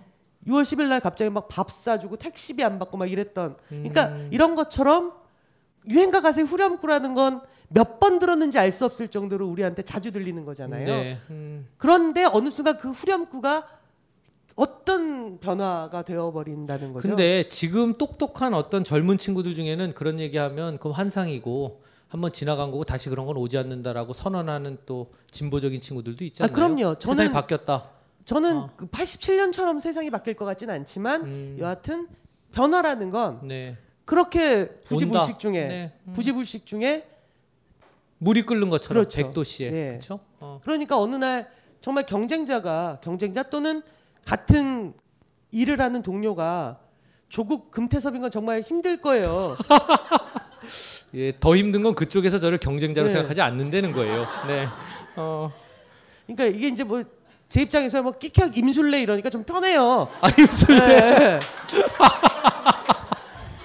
예, 아, 네, 뭐 그러니까. 네, 예. 의학임은 안 빌려도 될 것 같고 네. 음. 네. 정말 그 고맙다. 네. 어. 어디서 나타났니 너란 녀석 뭐 이런 생각이 드는데 그 예, 조국 금태섭이라니 네. 음, 아, 그렇죠. 정말. 교묘하게 저랑 또 되게 다들 친한 네. 분들이어서 근데 어느 날 유행가의 후렴구 마지막 아, 구절처럼 예. 아, 꿈과 희망을 가져라 하는, 압도적일 네. 때가 감사합니다. 있을까요? 압도적인 네. 아. 예, 여하튼 생각해 보니까 조국 금태섭 이렇게 앉혀 놓고 보면 교수님의 결핍이 무엇냐는 질문 자체가 참 아, 예. 아, 한 번도 결핍을 안 느껴본 것 같아요. 근데 저는 정말 예. 이게 정말 결핍을 느낀 사람이 하는 얘기예요. 이게 한 번도 그런 걸 느껴본 적이 없다 하는. 그- 예. 어. 깨달음이라는 게 늦기 전에 와야 될 텐데요. 그, 이제 시간이 거의 다 뭐 돼가고 있는데 이런 질문이 있어요. 거의 뭐 결론 같은 질문을 툭 던져준 되게 성의 없는 질문이에요. 네. 다른 길이란 뭔가요? 아.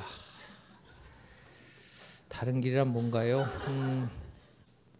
그러니까 제일 제가 먼저 염두에 뒀던 거는 뭐 정혜신 박사님 같은 분 자기에게 충실한 사람들이 걷는 길 같은 거에 대해서 어, 많이 생각을 했었고 이 책 전체가 생각한 거는 근데 어쨌든 제 딸한테 되게 얘기하고 싶었던 것 같아요. 제가 고3 딸한테 다른 길이 있다. 이거 말고도 여기에 너무 힘들어할 거 없고 그 얘기 너무너무 하고 싶었고 음, 그게 좀 전달이 된 것 같고요. 딸한테. 그래서 되게 그게 좀 고맙고 예. 다른 길이 있다. 뭐 그런 얘기 예, 하고 싶었습니다. 예. 그 고3인 따님도 그럼 사실은 다 읽어보셨을 거 아니에요? 따님도. 네, 아, 사실은 얘기를 많이 들었어요. 인터뷰하고 음. 늘 얘기를 그냥 있는 그 라이브로 거의 아, 3시간 인터뷰한 걸 거의 1시간 반 동안 제가 떠들기도 하고요. 고3 아이에게. 네, 밥 먹으면서 계속 저녁 때 얘기하고 그러면서 지금 그 친구를 걱정하는 아, 척하고 그렇게 된. 거죠, 결국. 네. 네, 그렇게 된 건데 네. 그런 거 있어요. 딸하고도 예를 들면 제가 기독교 집안에서 자랐기 때문에 사주팔자 같은 걸 전혀 모르고 살다가 최근에 그런 생각을 좀 이런 공부를 조금씩 하면서 이런 걸 알게 된 거죠. 저는 일종의 물의 사람인데 딸은 불화의 사람이다. 이런 게 다 미신 같지만 제 딸한테 그 얘기를 해줬어요. 나는 물의 사람이고 너는 불의 사람이라 어, 네가 막 뭔가 열을 내면서 이거 막 하고 싶다 이럴 때 왜 내가 한마디 툭 던져가지고 그거 하면 한 달에 100만 원밖에 못 버는데 이런 얘기로 막 완전 찬물을 뿌리지 않냐. 그게 너는 그렇게 태어났고 나는 그렇게 태어났기 때문이다라고 얘기한 거에 애가 너무 위로를 받더라고요. 얘가 너무너무 위로를 받고 지금 모든 국면에서 그 얘기를 해요. 아빠는 물의 사람이고 나는 불의 사람이라 그 얘기를 계속 하는데 그러니까 가족 안에서도 다르 다르되는 거잖아요. 내가 낳은 애인데 왜 이렇게 다른가? 당연히 다른 거고 그걸 조금 알고 나니까 그렇게 좋더라 하는 거. 어, 그런 거 이 책의 교훈하고 좀 이어진 예, 저의 깨달음 같은 거입니다. 예. 따님이 가장 좋아했던 인터뷰 얘기는 뭐였 누구였나요? 어, 딸은요 일단 19금 얘기 되게 좋아하고요. 19금 아. 얘기에는 어떤 게 있냐 하면 정혜신 이명수 부부에서 이 섹스라고 하는 표현을 섹스 아닌 걸 쓰셨어요. 원래 이명수 선생님이. 아, 그러니까 되게 논란이 될 수 있는 어떤 용어. 어, 뭐 그냥 별건 아닌데 뭐 그 얘기해야 되나? 아, 나중에 자르세요. 떡치다 이 용어를 계속 쓰셨어요. 우린 떡치는 걸 좋아하거든요. 우린 떡치는 걸 좋아하거든요. 이런 거 집에 와서 그대로 얘기해 주면 딸은 너무 좋아하고요. 엄마는 계속 무슨 그런 소리까지 하냐고. 그래서 되게 그거 좋아했던 것 같아요. 그런 얘기. 예. 음. 어, 상큼한데요. 부부 관계를 떡치다라고 보통 얘기 안 하는데. 어 근데 그게 약간 어, 굉장히 윤리적인 여성 비하적인 네. 면이 있을 수 있다고 그래서 네. 한결의 내부의 문제 제기로 이제 나중에 네. 잘려 나갔거든요. 그 표현이 음. 어, 섹스라는 용어로 순화가 됐는데 어 저는 그냥 악의적이지 않은 되게 그 이 풍경을 되게 전하고 싶었어요. 저는 사실은 이명수 선생의 입에서 나올 때는 그 단어가 전혀 이상하지 않아요. 그냥 물 흐르는 것 같은 진짜 무슨 방앗간이 연상이 되면서 되게 아름다운 모습이 떠오르는데 글로 옮겨놓고 나니까 그게 여성 비하적이고 그런 문제가 되더라고요. 그래서 아 글이 참 어렵구나 뭐 그런 생각도 했었고요. 네 여기까지입니다. 네. 자, 어, 즐, 재미 있으셨어요? 즐거우셨어요? 네. 그럼 마지막으로 우리 그 이제 책 출간이 된 거죠. 네. 많은 분들이 이 책을 읽으시면서 어떤 것 하나는 놓치지 않았으면 좋겠다. 라는 네. 게 있으시다면 마지막으로 한마디 하시는 저는 그냥 사람이 정말 다르다는 걸 알고 독자 중에 누구라도 좋으니까요. 어느 한 분이라도 내가 이 책을 읽고 어떤 사람과의 관계를 끊었다 이렇게 얘기하는 분이 나왔으면 좋겠어요. 그냥 이 책을 읽고 나니까 다시 관계를 회복했다 그게 아니라 이 책을 읽고 이 정도면 나랑은 안 맞는 사람이고 뭐 애인이든 심지어 부모든 어떤 관계를 하더라도 이건 아닌 관계고 이건 맞을 수 없는 거고 그래서 이 책을 읽고 난 다른 길로 어떤 사람과의 관계를 끊었다 이런 분이 있었으면 좋겠어요. 그러니까 안 되는 관계를 부둥켜 안고 가는 사람들이 너무 많고요. 그게 너무 슬픈 일이고요. 애인인데 만났는데 세 번 만났는데 두 번 싸운다. 그건 그날로 헤어져야 되는 거예요. 그건 상담할 문제가 아니라 그냥 헤어지면 되는 건데 세 번 만나서 세 번 싸우는데도 계속 사귀는 팀들이 있잖아요. 너무 이상한 관계들. 바깥에 가면 막 몇 천만 명의 좋은 남자들이 기다리고 아 몇 천만 명은 아니고 그렇지 잘 않죠. 없죠. 예, 잘 없는데 그렇지 않아요. 네. 하여튼 뭐 예, 헤어지는 사람 있었으면 좋겠다. 예. 예, 그런 정도의 파워가 있는 책이었으면 저도 정말 좋겠다는 생각이 들면서 감사합니다. 예, 예. 그두 시간 동안 이렇게 정말 쉬는 시간도 없이 끝까지 자리를 지켜 주셔서 정말 감사드리고요. 이 책 집에 있길래 어제 읽어봤거든요. 근데 어, 제가 한 인터뷰도 다시 읽으니까 되게 재밌는 건 어, 앞뒤에 했던 어떤 맥락이 교묘하게 이어지기 때문일 거예요. 그러니까 저와 저, 다- 저 말고 다른 인터뷰이들은 서로 짠 적도 없고 얘기를 나눈 적도 없고 만난 적도 없는 분들이 있는데 놀랍게도 서로 계단식 논처럼 이어지고 연결되어지는 것이 있어서 놀라웠고 바로 그 역할이 인터뷰어의 역할이 아니었을까라는 생각이 듭니다. 오, 이 멘트 장난 아니에요. 이거 어디 따섞고 어디 쓰세요. 예. 어. 요즘 그 SF 소설 출간, 그러니까 장르 소설 쪽에서 그 저한테 발문을 요구하는 정말 많은데 놀랍게도 대부분 똑같은 걸 씁니다. 그래서 이젠 더 이상 안 맡기는. 네. 아, 아무 그래 아무 책이나 이렇게 쓰시는 거군요. 아 그렇진 않고요. 네, 어, 제가 감사합니다. 잘하는 건 한 일만 잘하면 된다고 아, 생각합니다. 한 입만 잘하면 된다. 자 여하튼 감사합니다. 예. 끝내려고 하는데 왜 또 말을 걸어가지고 아, 죄송합니다. 예. 즐거우셨길 바라고요. 혹시 오늘 책 사신 분 중에 그 교수님의 사인이 필요하신 분은 한쪽에서 교수님이 사인을 해주실 거고 사인 뭐 인감도장 같은 거 안 찍어 없습니다. 그냥, 예, 이름만 적어드리겠어요. 이름만 적어드린다고 합니다. 예, 오늘 와주셔서 감사합니다. 네, 감사합니다. 네.